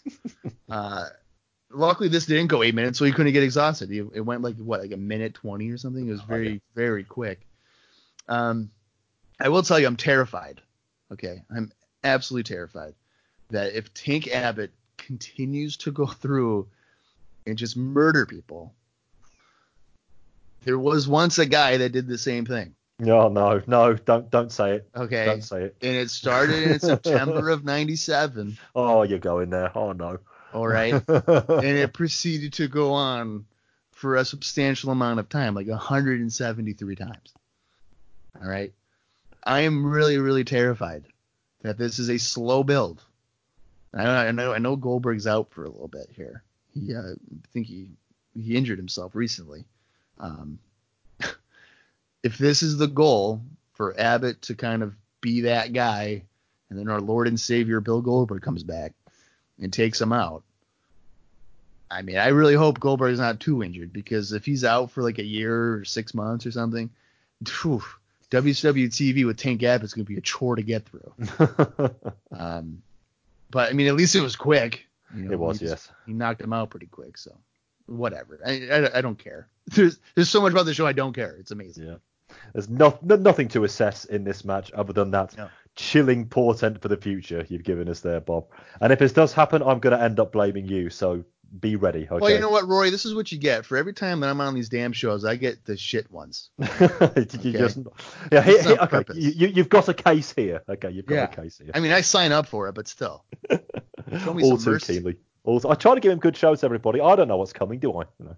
Yeah. Anyway, let's let's see if we can improve things with a match that has got some proper build to it. That's Bagwell versus DDP in a last man standing. Now, you might remember a couple of months ago we reported a backstage fight between Messrs Bagwell and Page, uh, reportedly over Kimberly. In the sheets at the time, when it first happened, first couple of weeks, everybody seemed to think that it was a legitimate fight between them. And the word got out a couple of weeks later that it was just a shoot and they were trying to boost publicity for a future pay per view match. Although they have worked themselves into a shoot, and I am told by some reliable sources that there is still a bit of real needle between the two. Whether or not it's over Kimberly, we will save for another day. But this is the match, and Kimberly is the reason, let's say, this match is taking place. Uh, Bobby Heenan, a PG show and all that, he tries to call Kim a cock tease without actually using the description. He might as well not have bothered. I barely knew what he meant. Uh, the two of them furiously exchange punches to start, and you know what? For this sort of feud, I appreciate that. You know, these two hate each other. They shouldn't be collar and elbow tying up, and they weren't. Good. Well done. They go into the crowd right away, and they end up in the penalty box. They both seem to slip at the same time when in there. Uh, back in the ring, Buff gets a swinging neck breaker, but Page is up first. A discus lariat from DDP and a clothesline sends both men over the top. Uh, we get the walk and brawl stuff in the aisle for a little bit until they both punch each other at the same time. That didn't look all that convincing. Uh, they get to the internet area and they chuck monitors at each other. Uh, the jousting ends though when Dallas breaks a keyboard over Buff's back. Bagwell rallies up, then places Page on the table. He climbs the WCW.com set and drops an elbow from only a few feet up. Uh, they are able to hobble back to the ring, whilst Tony tells us that he thought Page was dead. Four feet away. Buff stomps in the corner but celebrates too early. He gets punished by being pulled balls first into the ring post. I'm going to take it back a little bit though because Page does have a nasty cut around his left shoulder. He, he eats elbow and takes a Vader bomb by Buff, but both men are down as the ref counts to 10. Uh, nine, sorry. They get up at eight. Sorry, ref counted to ten, but they got up at eight. Yes, uh, they both hit the ground again off a shared shot. The crowd are actually awake at last as we get to another eight count. Nice DDT by Bagwell, but again it's a double count, and this time it is nine. Belly to belly by Buff, and then the blockbuster, which they botched rather badly. Page scrabbles up before ten, but Buff attacks him with his trusty riot baton. Page just beats the count, and to my eyes, he executed a desperation diamond cutter. However, Tenay tells that Buff blocked it via the ropes. Again, didn't really look like that. Here's Kimberly sauntering down to ringside. As she does that, the count gets to 10 and Buff is announced the winner. Oh, the timing was off there. Page gets a little bit of revenge with a few shots. Kim walks off with him, but her expression doesn't give anything else away. Bob, I ended up being disappointed by this one. Really? Okay. Well, I actually yeah. enjoyed it. Mm, it, it. I liked what they were going for, but the execution was off. For sure. The, the, yes, I would agree with that. The the the ending especially because just like as you noted, watching it, I was like, he just hit the diamond cutter and he lost. How the hell that just happened? I'm thinking Bagwell didn't hook the ropes correctly or he just lost his handle of it or something. But yeah, the execution of that was pretty bad. But again, when you compare it to everything else I've watched, yes, indeed. Okay, this is this was a, it was okay. I mean, it wasn't like great or good. It was okay. Uh, it's hard to kind of mess up a last man standing match when there's no rules and you can do whatever you want to do. Um, I liked the intensity to start off, like you mentioned. Like you don't lock up when it's like this type of a heated feud, if you want to use that kind of wording. Um, but it was you know relatively enjoyable.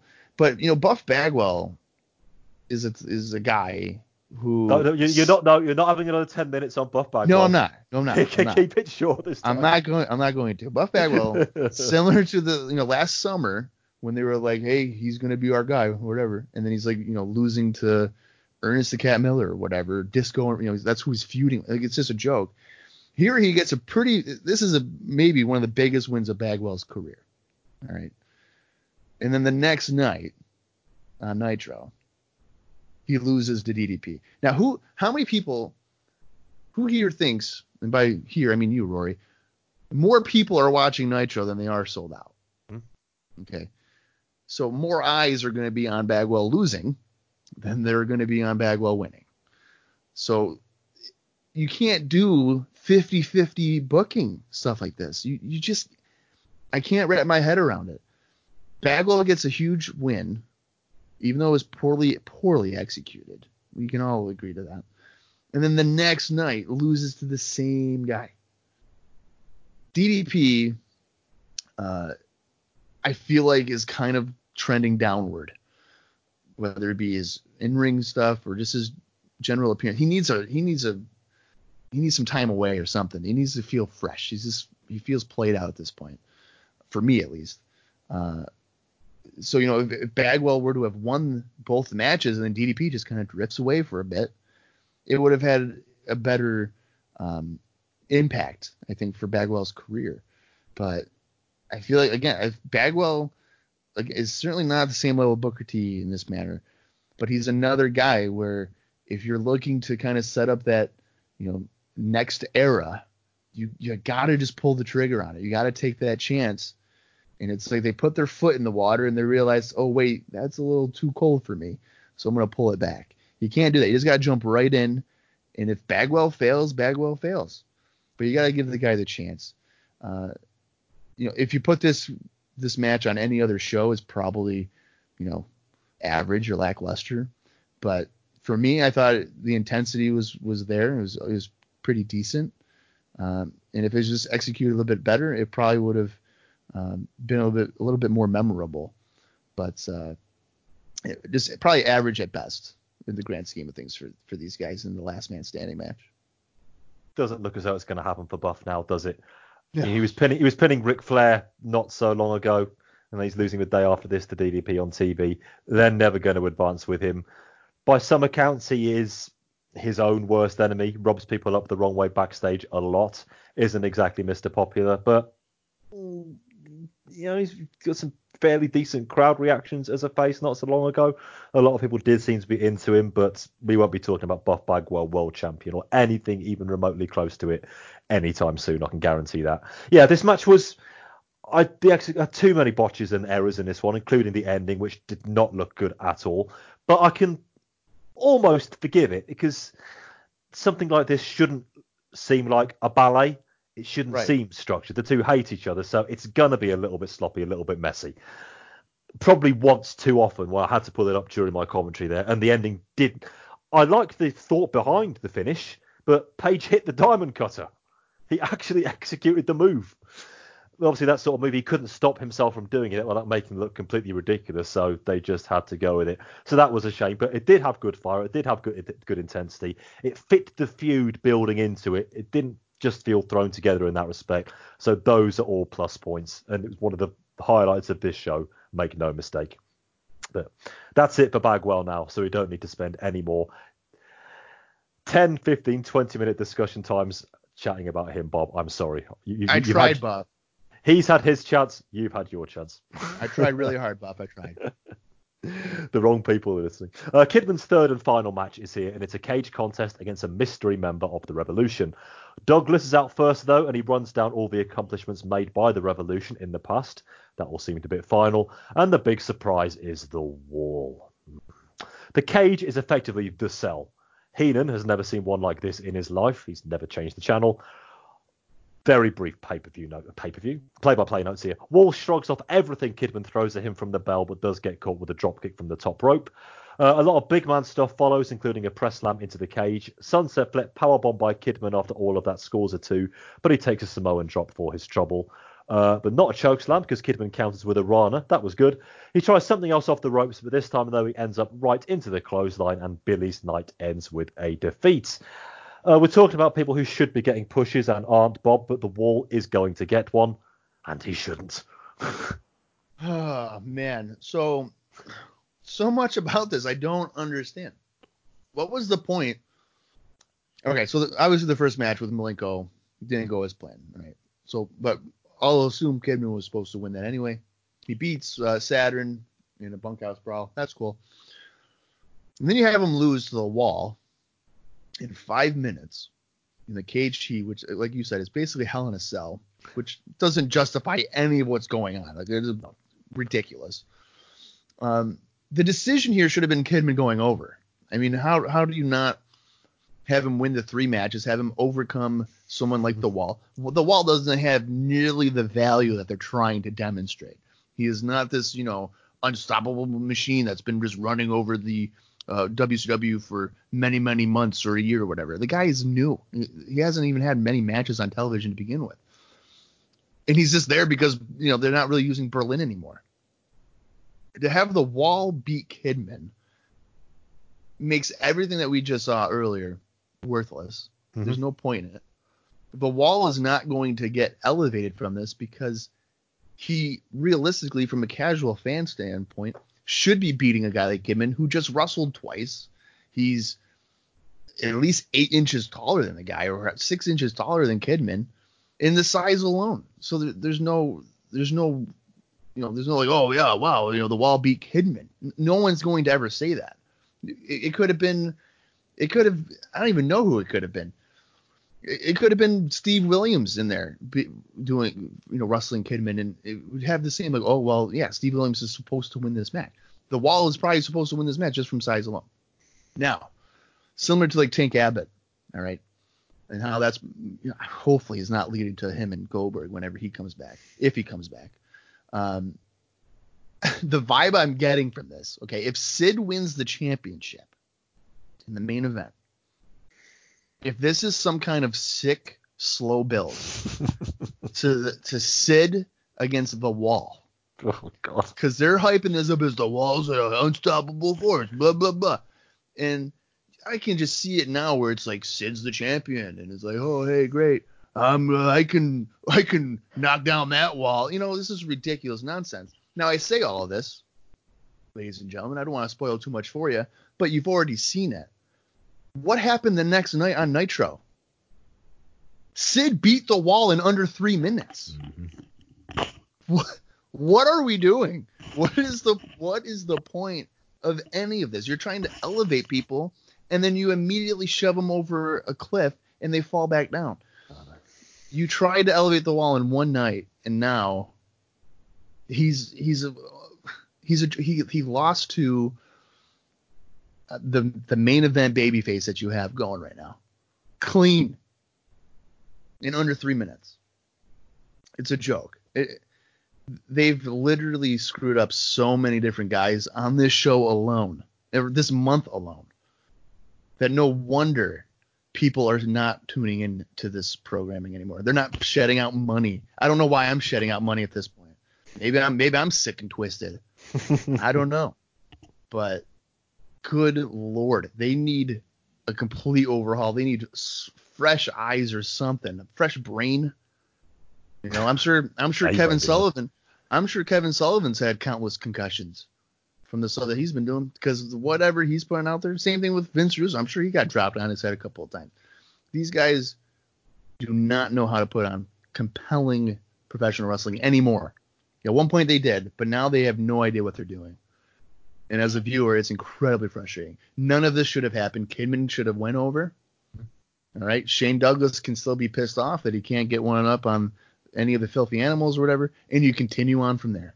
But you do not have the wall go over, try to hype him up as this unbeatable force, and then the next night he gets beat real quick. It just is so stupid. Just nobody gets over. You know, this, No. this was this was built for Kidman to win three matches on the spin to show that he's capable of winning three very different types of match if they are serious about giving him any sort of push. And they have him lose here to this lump, the wall, who I have no affection for whatsoever. But as you've rightly said, then Bob, if you're going to do something with him. Don't have him lose to the man who's going to be your world champion at the end of the month in just three minutes on TV. And this is why there's such a chasm of difference between the big stars and everybody else because no one else is given a chance to close the gap. Uh, it is them and us all the time, and nobody, with the exception of Goldberg, and even that you could say was one they lucked into, is allowed to even attempt to try to cross that divide, let alone be assisted in any way for doing so. And it is so frustrating we're talking about the same old names over and over again because they are the stars. They are perceived to be the stars. They are the only people allowed to be the stars, and it doesn't help anybody else at all. And I do feel almost feel sorry for the wall because of it. I definitely feel sorry for Kidman. He didn't really get a chance to show in ring ability either in the three matches as we've discussed. So if they were just setting him up to fall in this one, then mission accomplished, I'm afraid to say. Speaking of the same old names, here's Kevin Nash in a semi-main event role against Terry Funk, but I'll give him a free pass. So then, if Terry Funk wins this hardcore match, the NWO will disband. Chance would be a fine thing. If Nash wins, he becomes the commissioner at midnight tonight.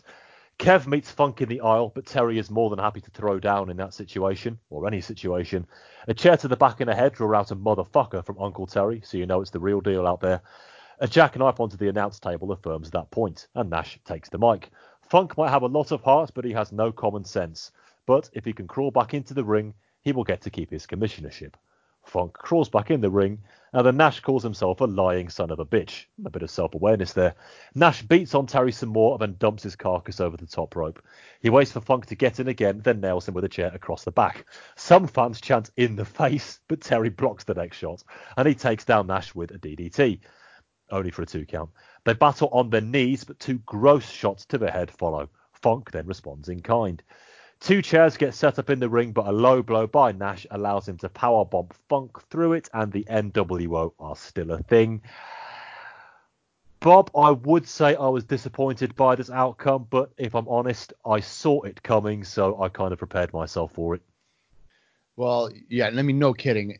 If people like uh, you know Sting or Goldberg or you know Ric Flair, if they can't disband the NWO, do you really think Terry Funk is going to be able to disband it? exactly.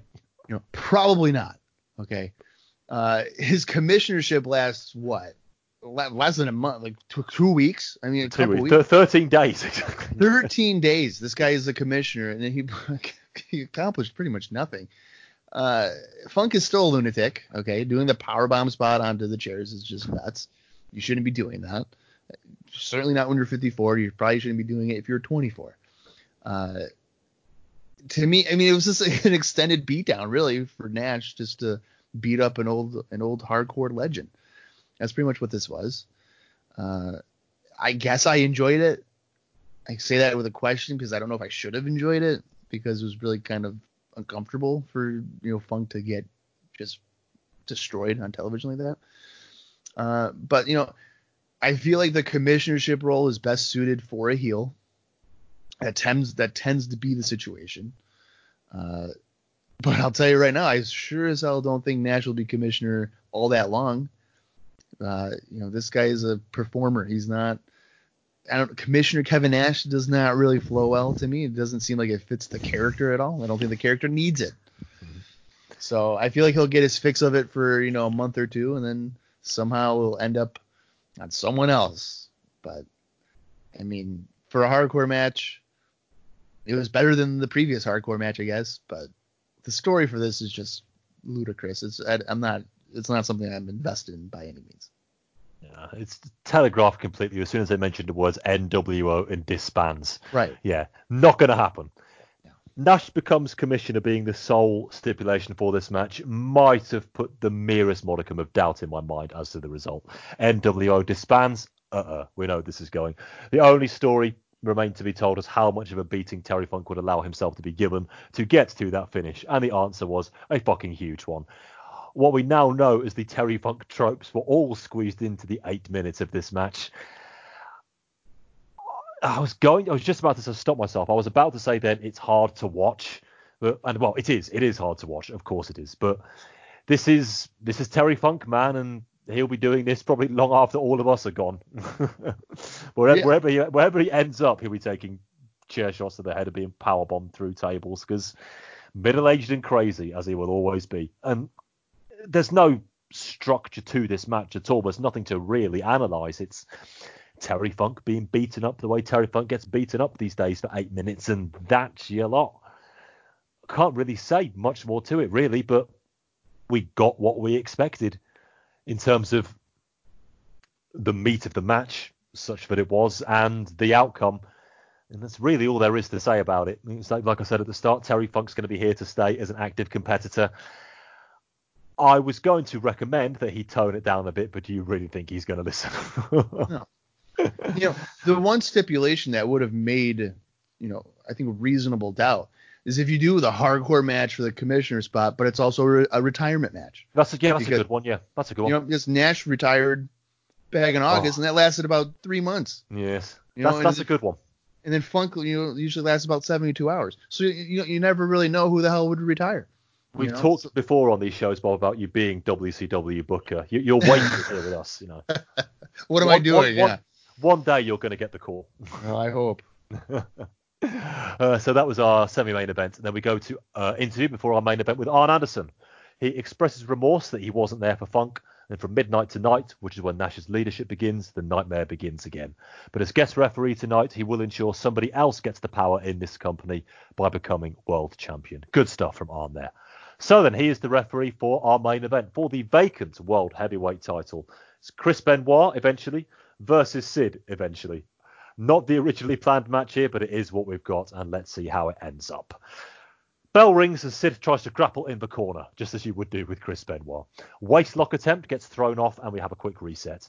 Saturn and David Flair watch by the entranceway. Big clothesline comes slam, hurls Benoit over the top, and a lot of the roster are now checking this one out, both faces and heels, which is good. Gets over the importance of the title. Mega press slam by Sid. He just dropped Benoit with that one, and then a gourd buster. Sid is doing stuff in this match. He misses a clothesline note, and then Benoit drop kicks him in the legs and quickly goes to work on them. Takedown on the outside, and then he traps the left leg between the steps and the ring post and drop kicks it. Ow. Leathery chops by the crippler, and Sid gets tossed back in. Two count administered by Double A. Figure of four goes on dead center of the ring, and there seems to be nowhere for Sid to go, but he does reverse it. But Benoit reaches the bottom rope. Back up, and Chris kicks away at the left leg in the corner, and with some considerable force. Dragon screw leg whip and a cover for two. Snap suplex and a rolling elbow, but a one count only. Mutalock by Benoit gives Sid a chance to shout no a lot. Again, the ring positioning was superb there. And then some more knee work by Edmonton's finest. The crowd G Sid up, and he goes into no selling lots of punches mode, which is just what happened to him eight years ago. He misses one of his corn cutting punches, and we're into the rolling Germans. Well, actually, only German, because Sid blocks the second one and then gets a power slam and a close two count. Benoit with another low drop kick, which he rolls into an ankle lock, and Sid gets the rope again. Release German suplex, and it's headbutt time, three quarters of the way across the ring, but Sid is out at two. He's back. Sid's got him throttled. He's gonna win this damn thing. What a oh. choke slam! His head bounced off that mat like a basketball. The face of Arn Anderson. The reaction said it all. Right in position. He lays on him. One, two. He's in the ropes. Oh. He's actually he's broken the plane of the ropes. Foot underneath. Wow. That's as good as a foot on the ropes. Sid can't believe it. Sid thought he had him beat. Arn's right. It's a good call. It's a great call. It's the right call. It stinks. He's going to the crossface. He's got the crossface on. Pull back, pull back. He just tapped. It's over. He just tapped. It's over. We got a new world champion, guys. Benoit wins it. Benoit wins it. Benoit wins it. There it is. Let's get the official word if we can. He's worked all his life for this.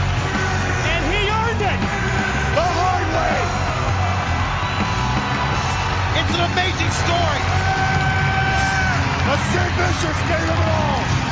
He stood there and gave him his all. The fact is that Sid Vicious had just put him down for that monumental choke slam. He bounced off the mat. But he saved himself being too close to the ropes.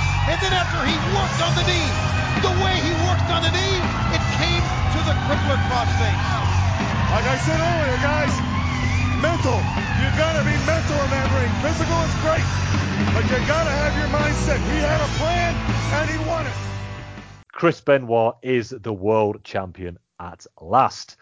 After the match, I might as well mention this now. Uh, he talks with Gene and he thanks Sid for putting up a great fight and tells us of his passion for this business, complete with a pop of people who thought he was too small. I wonder who he meant.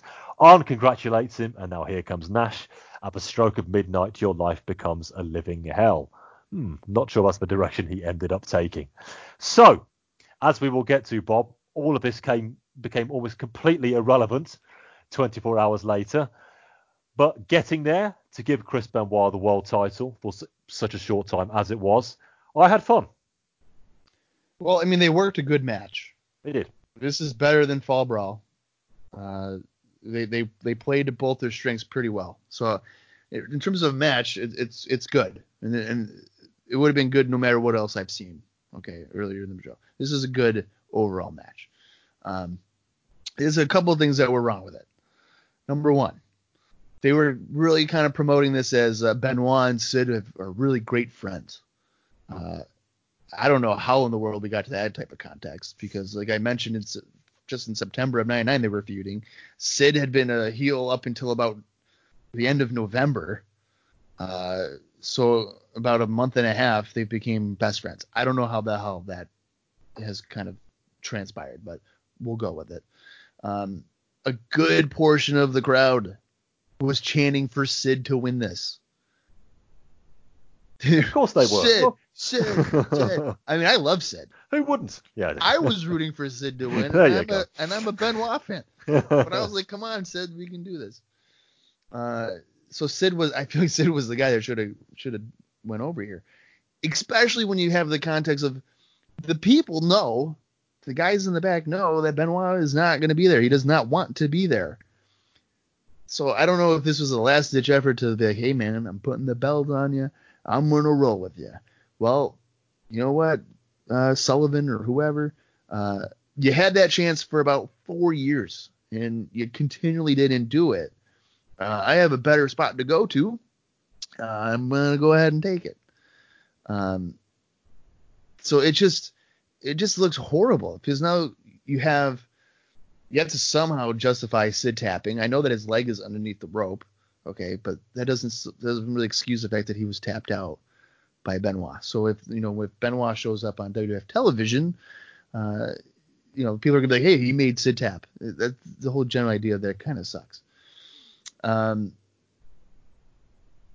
it's similarly Booker T. You, you waited too long. You just you, you can't you can't wait for two or three years to uh, to finally strap up the guy when he should have been strapped up a long time ago. Now, do I know a perfect time and when Benoit should have been strapped up? Absolutely not. I don't know. He was never in the upper echelon of like when Sting and all those guys were going at it. But I would say at some point in '99 there was probably an opportunity to do it. You know, I think he kind of demonstrated, or at least an opportunity to show, hey, we're moving up in the ranks, and they were by the end of '99 and stuff like that. But when you put in a hated rival, personal hated rival, uh, in a power position, I mean, how can someone really stick around for that? Um, but uh, again, it's a good match, but Sid is not really helped out here. The whole moment with Benoit and like you mentioned the tease with Nash saying, you know, come midnight, your life's a living hell. Well, the joke's on you, Nash, because he's not even there. Mm-hmm. So what are you talking? Um, it's just I don't know. It, it's just typical WCW stuff. You know, you're just you're writing.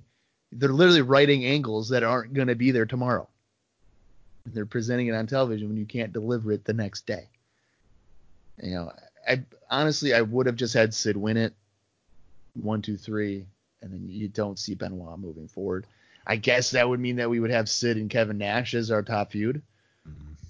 which you know it sucked in '95, and it would I imagine suck now, but at least you have a sensible direction to go with. But I, to leave it on a positive, it was better than Fall Brawl '99. This match, their match, it was better than their match at Fall Brawl. It was, and it's probably well, very safely, I would say, Sid's second best match sure. after Survivor Series '96. Yeah, very agree. easily. And he did. I want to make sure I put this point on record. Sid was working in as much as he can in this match. I said that he was doing stuff, and he was. Benoit, of course, carried the lion's share of the match. Obviously, anybody listening to the show is going to know that. But Sid was giving good effort in there, and uh, he was making, doing the best to make the most out of his own very limited ability, and that's something I've got a lot of time for, and he deserves credit for that. Does the big fella? Match was built around Sid's power versus Benoit's submission ability, and that was a good story, and it held throughout. Which is why I find it just a little strange that Sid tapped out so quickly at the end. Benoit had barely got the hold on. It was like SummerSlam 91 all over again it, sh- it should have been. Sid has managed to withstand all of Benoit's submission attempts, despite him managing to hold him in the middle of the ring, which was great little touches every time. At this time, he's holding out, he's holding out, and he just has to tap after, say, 25, 30 seconds. I think that would have been a bit more realistic. But then I can see why they did it because they needed to have Sid's foot under the rope. And if he'd been in the hole for too long, then the ref would, or Arn Anderson, who sees everything, would or should justifiably have seen it. So you couldn't have told that story. So I do understand it. I just don't like having to your top face tapping within two seconds. But they had to tell this story at that time. And it was a good way of getting there. I didn't think Benoit phoned it in either. He could have done, knowing that he was going to be out the door uh, three hours later. And he gave a very strong performance here, helps it out all the way obviously somebody who will always take a great deal of pride in his work, no matter how much he could be pissed off by the circumstances surrounding it. And that shot of Benoit with the championship, even though he knew himself it was short lived, that's an image I'm gonna I'm gonna remember for a long time. You know, just a slight pockmark of blood on his lips, you know, open mouth, eyes wide, title in hand. Yes, he's finally reached the top of the mountain it's all for naught. He has to begin that run all over again. He probably doesn't really mind that, but he can always call himself the world champion. We will tie up all those loose ends with where he goes and where the world title goes in a couple of minutes' time. Uh, a good main event too.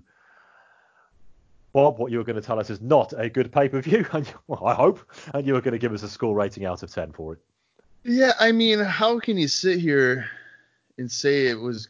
I don't know how anybody can sit here and say it, it was good you, you run down this show, and I'll and I'll do it really quick. The first match accomplishes nothing. Okay, Vampiro and the tag champions. You job out your tag champions. Fabulous. That's great. And then you have a flat match with you know Vito and uh, and the Bull against the Harris brothers. Nobody cares. Then the debacle and the disgrace of the Oklahoma Cruiserweight Champion segment with uh, Medusa. Complete joke. A worthless hardcore title match. Who cares? The bunkhouse brawl. Perry Saturn doesn't care. Why should I care? Brothers feuding in the return or debut of Ahmed Johnson. I don't care about any of that. Tank Abbott murders a guy on live television. Great. Get Goldberg in here and, and do it. You botched the last man standing uh, Finishing sequence, Bagwell, you did it again. You screwed up. It was okay match, but nothing fabulous. The Wall and Kidman, two no one no one benefited from this in the long run. And by the long run, I mean 24 hours because they messed it up the next night. That's a joke.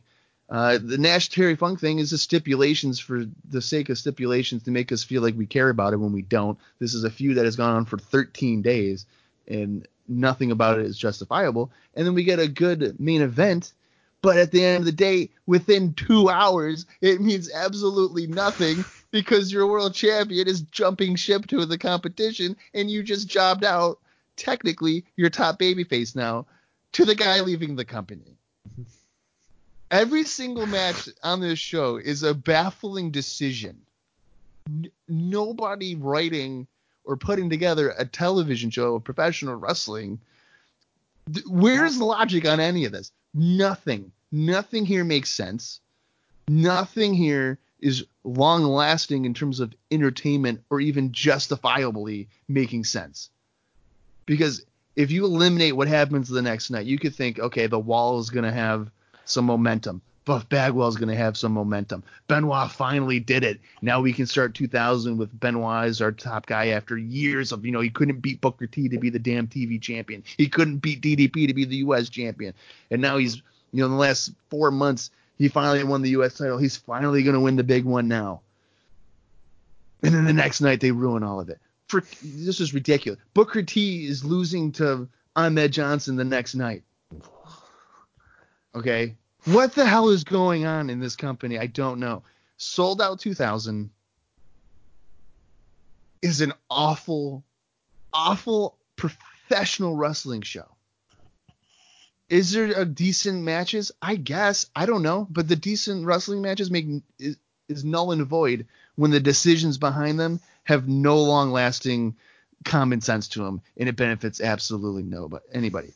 You could not ever see this show and you would never know it even existed because nothing went on past about 10:58 p.m.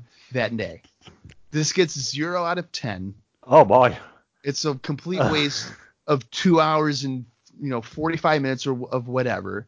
This is just a, a, show where the guys in the bag writing it are just giggling to themselves because they're just like, "We're this makes no sense, dude. Give me another hit of that joint because this makes no sense and people paid for it." There's somehow like 14,000 people in attendance or something, and they all got suckered into it. 14,132 people in Cincinnati, Ohio, watched this show live. I don't even know how many people got it on pay per view. I know I'm one, and you're two, so at least two of us did. wow, okay. might have been many more. Yeah, this is a joke. if if negatives were allowed, I'd give this a negative 100 but since these guys are human beings and they put their bodies at risk, I'll just give them a generous zero. This is a joke.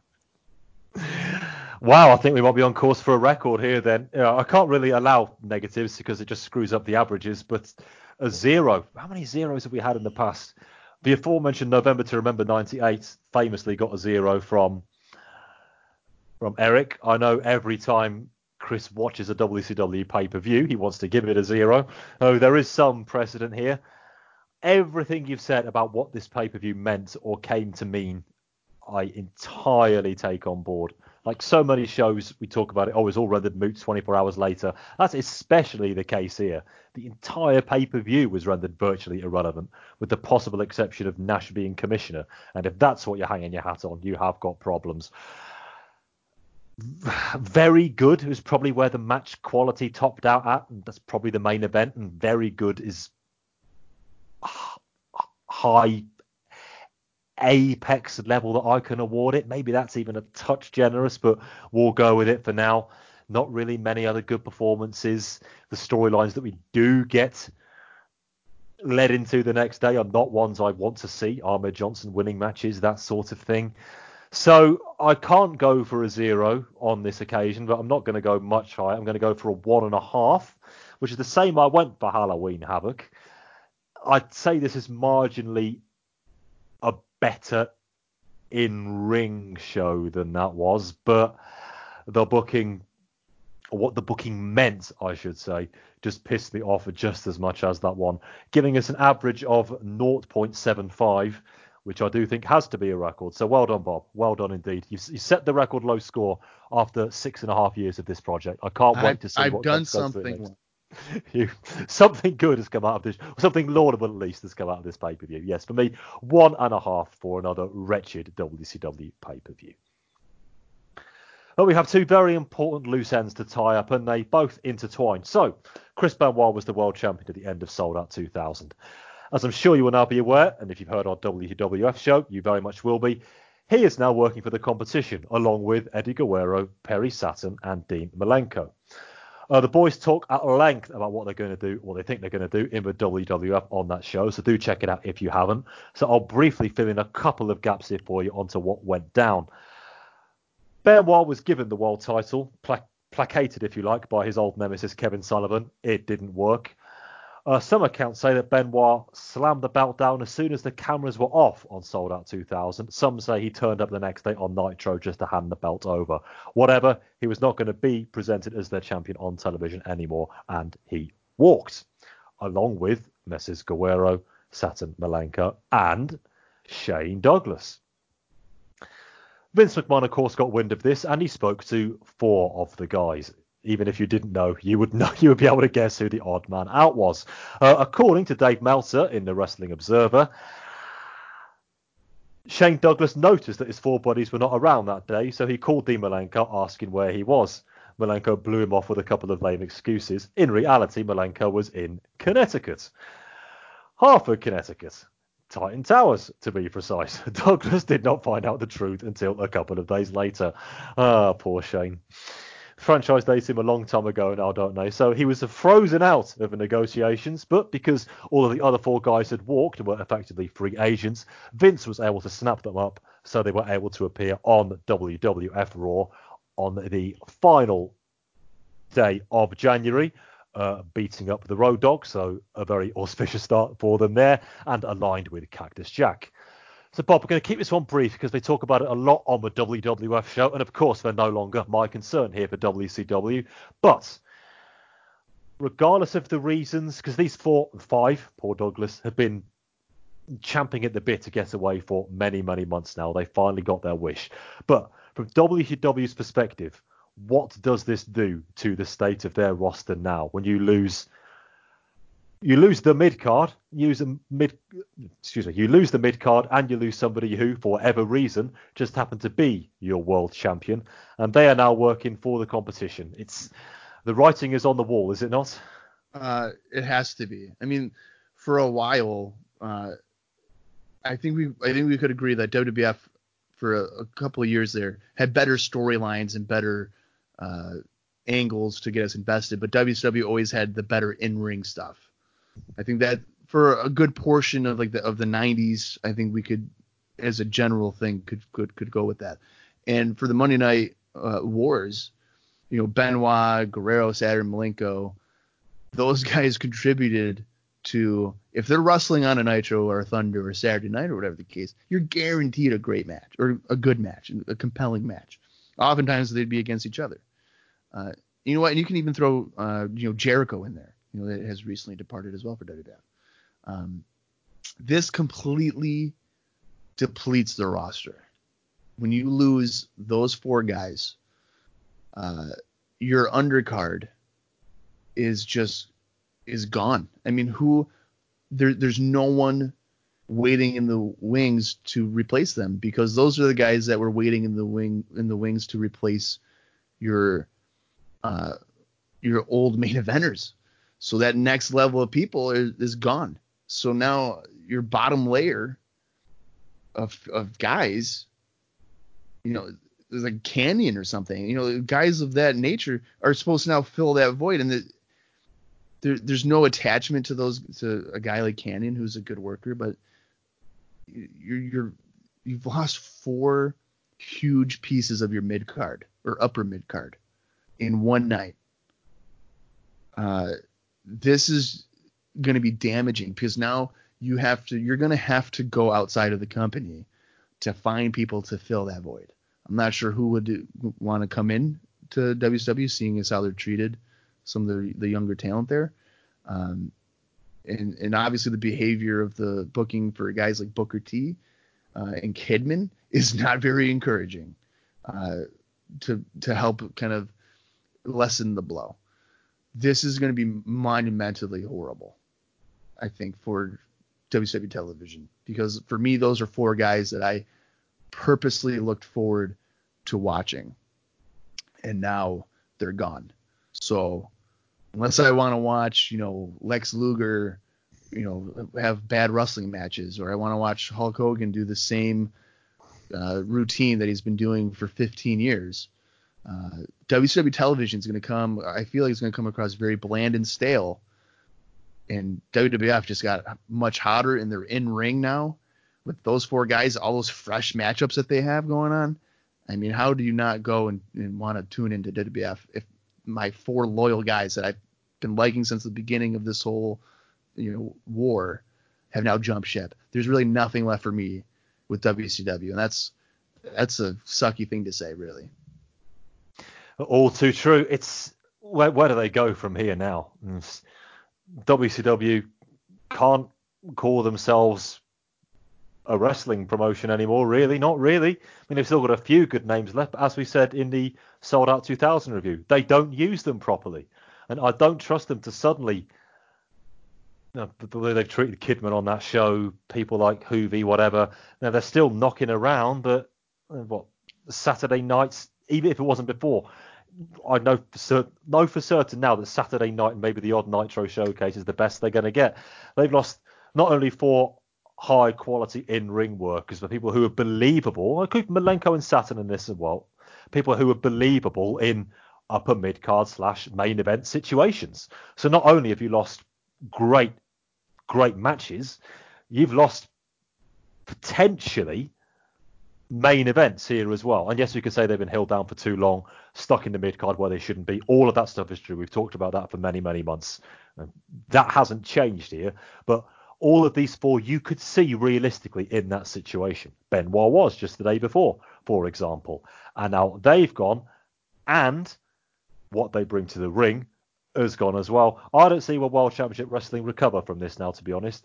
I don't see the likes of Kevin Sullivan, uh, Dusty Rhodes, whoever else is on the committee these days, scouring the earth for high quality, fresh talent to try to replace these guys. They don't have the scouting network. You haven't got Paul Heyman and his little black book. Not going to happen. So we are stuck with who we're stuck with. Could this have been avoided if they treated them better over the last year or so? maybe it could have done, but it's no good crying over spilt milk. They've gone to the Fed, as you say, so many more potential dream matches there with Jericho's over there as well now. Now this Kurt Angle fellow gets better every week. They could be if, if WWF hold their storylines, which at least at the main event level they're still very very good. There are issues elsewhere on the card, but very very good, and up the in ring one or two levels as well. Then you know WCW WWF won't be able to see them for dust, quite simply. It'll be all over, bar the shouting, if it isn't already. Uh, this could be one of the fatal hammer blows. Yet another self inflicted one to add to the litany of self inflicted blows WCW have given themselves over the last many, many years. And this could be the death knell. And yet, and yet, we have one more thing to finish off. One more, what, maybe the final chink of light, and that is the current holder of the world title. So, with Benoit out the door, we needed a new world champion. And when Sid defeated the wall, as we've discussed, in three minutes on Nitro the day after, he was in a position to be the number one contender, as long as he beat our friends the Harris brothers on Nitro the next week, which he did. Then facing Kevin Nash for the world title. You will hear what happened at the end of this program. Beating Nash very cleverly in six minutes to become the champ. Okay, so we finally got there. I'm going to gloss over this. On Thunder, they did a ridiculous stipulation where they said that, explanation, that Sid had pinned the wrong Harris brother. Like I said in my pay per view review, who can tell the difference anyway? So Sid was stripped of the title. But then he ended up facing Nash and the other Harris brother and eventually getting the title back on Nitro. It's hard to keep track of all this stuff, and I watched it all. But I think I'm right in saying that as we move into February, Sid is the world champion, Bob. So let's try and finish on a high. Sid as world champ, as elongated and convoluted as it was to get there. What do you think? Uh, well, I love Sid. Okay, I, I do. I, have I've always been a fan of Sid. Uh, he's probably the right choice um, compared to anybody else that's on the roster. He's the top baby face. He was entertaining when he was a delusional heel that thought, you know, he could overcome Goldberg's uh, undefeated streak. So uh, I think from a star power decision too, it's probably the right move to go in. Um, I, I mean, you're not going to get great matches out of him unless it's with a guy like Benoit or something. So, you know, every, like what we just mentioned in the last segment was uh, this will be beneficial to have Sid in this role because now WCW is going to be kind of working with the approach of like this is wrestling from 1985. It's going to be that type of style. Uh, the main event scene is going to be like that, so it's going to be beneficial for Sid anyway. It's going to hide a lot of his flaws. Um, so I don't I don't hate it, but the way that we got there, uh, I think kind of hurt the value of him to have him lose uh, or have him tap out, I should say, to uh, to Benoit leading into it. And then this whole fiasco, like you said, with the Harris brothers. I mean, I don't even know how, why either one of them, let alone both of them, are involved in a world title scenario. I, I know Kevin Nash is, I know he's the commissioner and he can insert anybody, but it just shows you how much of a moron that Kevin Nash is as a commissioner that he would somehow insert the Harris brothers to help him kind of overcome Sid Vicious. I mean, I whatever. I mean, it's just ludicrous. It makes no sense. It makes everybody looks foolish. Uh, but you know, Sid is is a champion. I can get behind it. He's a guilty pleasure of mine. Uh, so it should be interesting to see how that plays out because he's a to me he's a fascinating character, and if it isn't a guy like Goldberg or you know maybe Nash or something, like who who's gonna beat him? You know who who can beat Sid Vicious? He still has that type of uh, draw to him to an extent for me. So uh, if there's anything to really take away from this whole month of WCW, it's you know Sid is being is you know being the champion. Who's going to be the challenger? Who's going to dethrone him? Who's going to have that potential chance of doing it? So that there has that level of interest. Uh, but in the grand scheme of things, it's really tough to kind of get into anything WCW wise. But at least they put the belt on Sid, so I I don't have to be a complete you know miserable person about it. oh, you're doing a good impression of one. Not that I can blame you. Um, yeah, Sid, Sid was the only the only cab left on the rank at this point, really. If you want the title on a face, and I think it's about time they did that and kept one on a face, then Sid's your best option. As we talked about, there's nobody else even close to him on the babyface side anyway. Mm, unless you want to drop down and yet you have yet another long heel run as champ, as we so often do in this territory then it's Nash, and we don't want that, or Jarrett, and I don't want that. So, you know, Sid was the only option. I hope he gets a decent run with the belt. Say fans are just with him. He has this unspeakable, in every sense of the phrase, unspeakable charisma. I've tried and failed on these programs before to try to describe it. It's just there. It just is. Everybody else just goes with it. So, so will I, and so should you if you're one of the very few people, one of the very few Sid doubters out there. Don't be. He's he's great. Just don't ask me to explain why or how he is great. But he's the champ now. I can get a stupid extra storyline with the Harris brothers because they've got to fill the television time somehow. As long as he doesn't drop, you know, if he drops the belt to Nash, Jarrett, okay, I won't be happy. But I need to remind myself he could be dropping it to the Harris brothers. And with WCW, lesser of two evils, or four evils in this case, is really much where you should go. But well done, Sid. Got a pretty big responsibility on his shoulders now, with the company being in a dire strait it is. But if anybody can, Sid can. A reputable pair of shoulders, and of course, half the brain that you do. I feel like I've got half the brain that anybody else does after those two hours, Bob. So I think it's time to call it a nice. Um, thank you for joining me for this one. I, I we know how to pick them, don't we? Yeah, we really do. We're just we just love punishment apparently. Masochists that we are. Bob, what else have you got going on? Well, you know the same old stuff. I still got my website wrestlingrecaps.com for uh, a variety of reviews, including a show like Souled Out 2000 and all the TVs leading up to it and whatnot. Uh, I also got a podcast with my buddy Austin Skinner, IcoPod, icopod.podbean.com. It's on all your uh, podcast uh, servers and stuff like that we uh, are covering. Well, we're at the end of '94 for uh, the WWF. We just finished up uh, the MSG house show we're doing a live watch format now, so we're not just you know taking notes and talking about it because it turns out even some WWF stuff is rough to get through, and it's just easier for us. So it's more of a live watch of us doing commentary on it and uh, just enjoying it from there. And then uh, when we get into 95, we're actually going to have a third person joining it, my buddy Ooh. Dallas, who I call Hogan 98 Money because he's oh wow, he's going to be on the show. Oh wow, full time. Wow. yeah, he uh, he's a graphic designer and he uh, always is kind of trying to charge me just way too much money for a freaking design.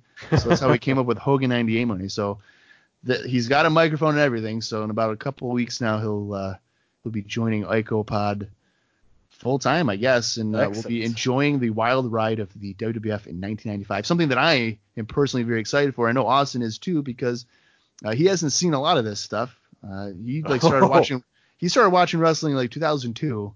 Uh, so the whole this whole uh, project is a lot of fun, especially to see his first natural reaction to a lot of stuff. So 95, I've been hyping up to him, and I'm telling you, anybody that's listening to this, and Rory, maybe you'll agree, a lot of people consider 95 to be an awful year for WWF. But when you compare it to a lot of other years, there's some hidden gems in there. A lot of big names came through in 95 that really shaped the founda- the foundation years of the Attitude Era and stuff like that. So uh, it should be a lot of fun to to go through, and I hope people listening to Wrestling 20 years ago will give IcoPod a chance because I think 95 is going to be the best year uh, for that project. I am very much looking forward to that. I can't wait to hear his views on Mantaur, King of the Ring 95, all the old favourites. Yeah. He, he hasn't lived until he's come across these, but now it's finally he's going to get a chance. Yeah, he he can't wait, and I'm telling you, it's gonna be great because I feel like the first you know five months or so isn't too bad, but once you get to, I mean, no spoilers, but I mean everybody listening to this knows because it's less than 20 years ago, but uh, once he gets to the you know King Mabel era, uh, that might be his tipping point. So that should be fun to Oh, just wait. kind of just kind of enjoy that. So that should be fun. if he gets past that, then he'll be able to yeah. zoom into 96 and 97 uh, just uh, re- uh, let you know where you can find us we're on twitter at wrestling20yrs we're on facebook as well uh, do check out the archive if it's the first show you've come across shows going all the way back to august 1993 uh, SummerSlam of that year. Uh, we've got some bonus content out there as well. You can find that. We did a Q&A, uh, myself, uh, the two Chris's, answered some of your questions a couple of months ago. Got all our end of year review shows as well, including our one from last month, which caused a lot of controversy. Oh dear, I'm still haven't really recovered from that one yet, but do check that one out. And do check out our January shows for 2000 if you've missed them. They're WWF, looking at Royal Rumble, of course, and Guilty as Charged is focused on for ECW. And now I think I'm just about ready to tap out very quickly myself. After two hours, I was in that particular hold. Bob, thank you very much for joining me today. Of course. Thanks for having me. My pleasure, and we will see you again very soon. Good night, everybody. Oh, here comes the U.S. champ Jeff Jarrett. Remember, the power bomb here has been outlawed. And Jarrett gets hammered. Nash Name that tune.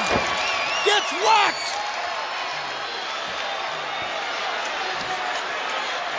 Sid goes down. What's he doing What, here? what happened to Sid? I think he may be playing possum, guys. You may Maybe be- he's just luring him in. Let's oh, listen I to him. understand. I understand what's going on. You see the guitar.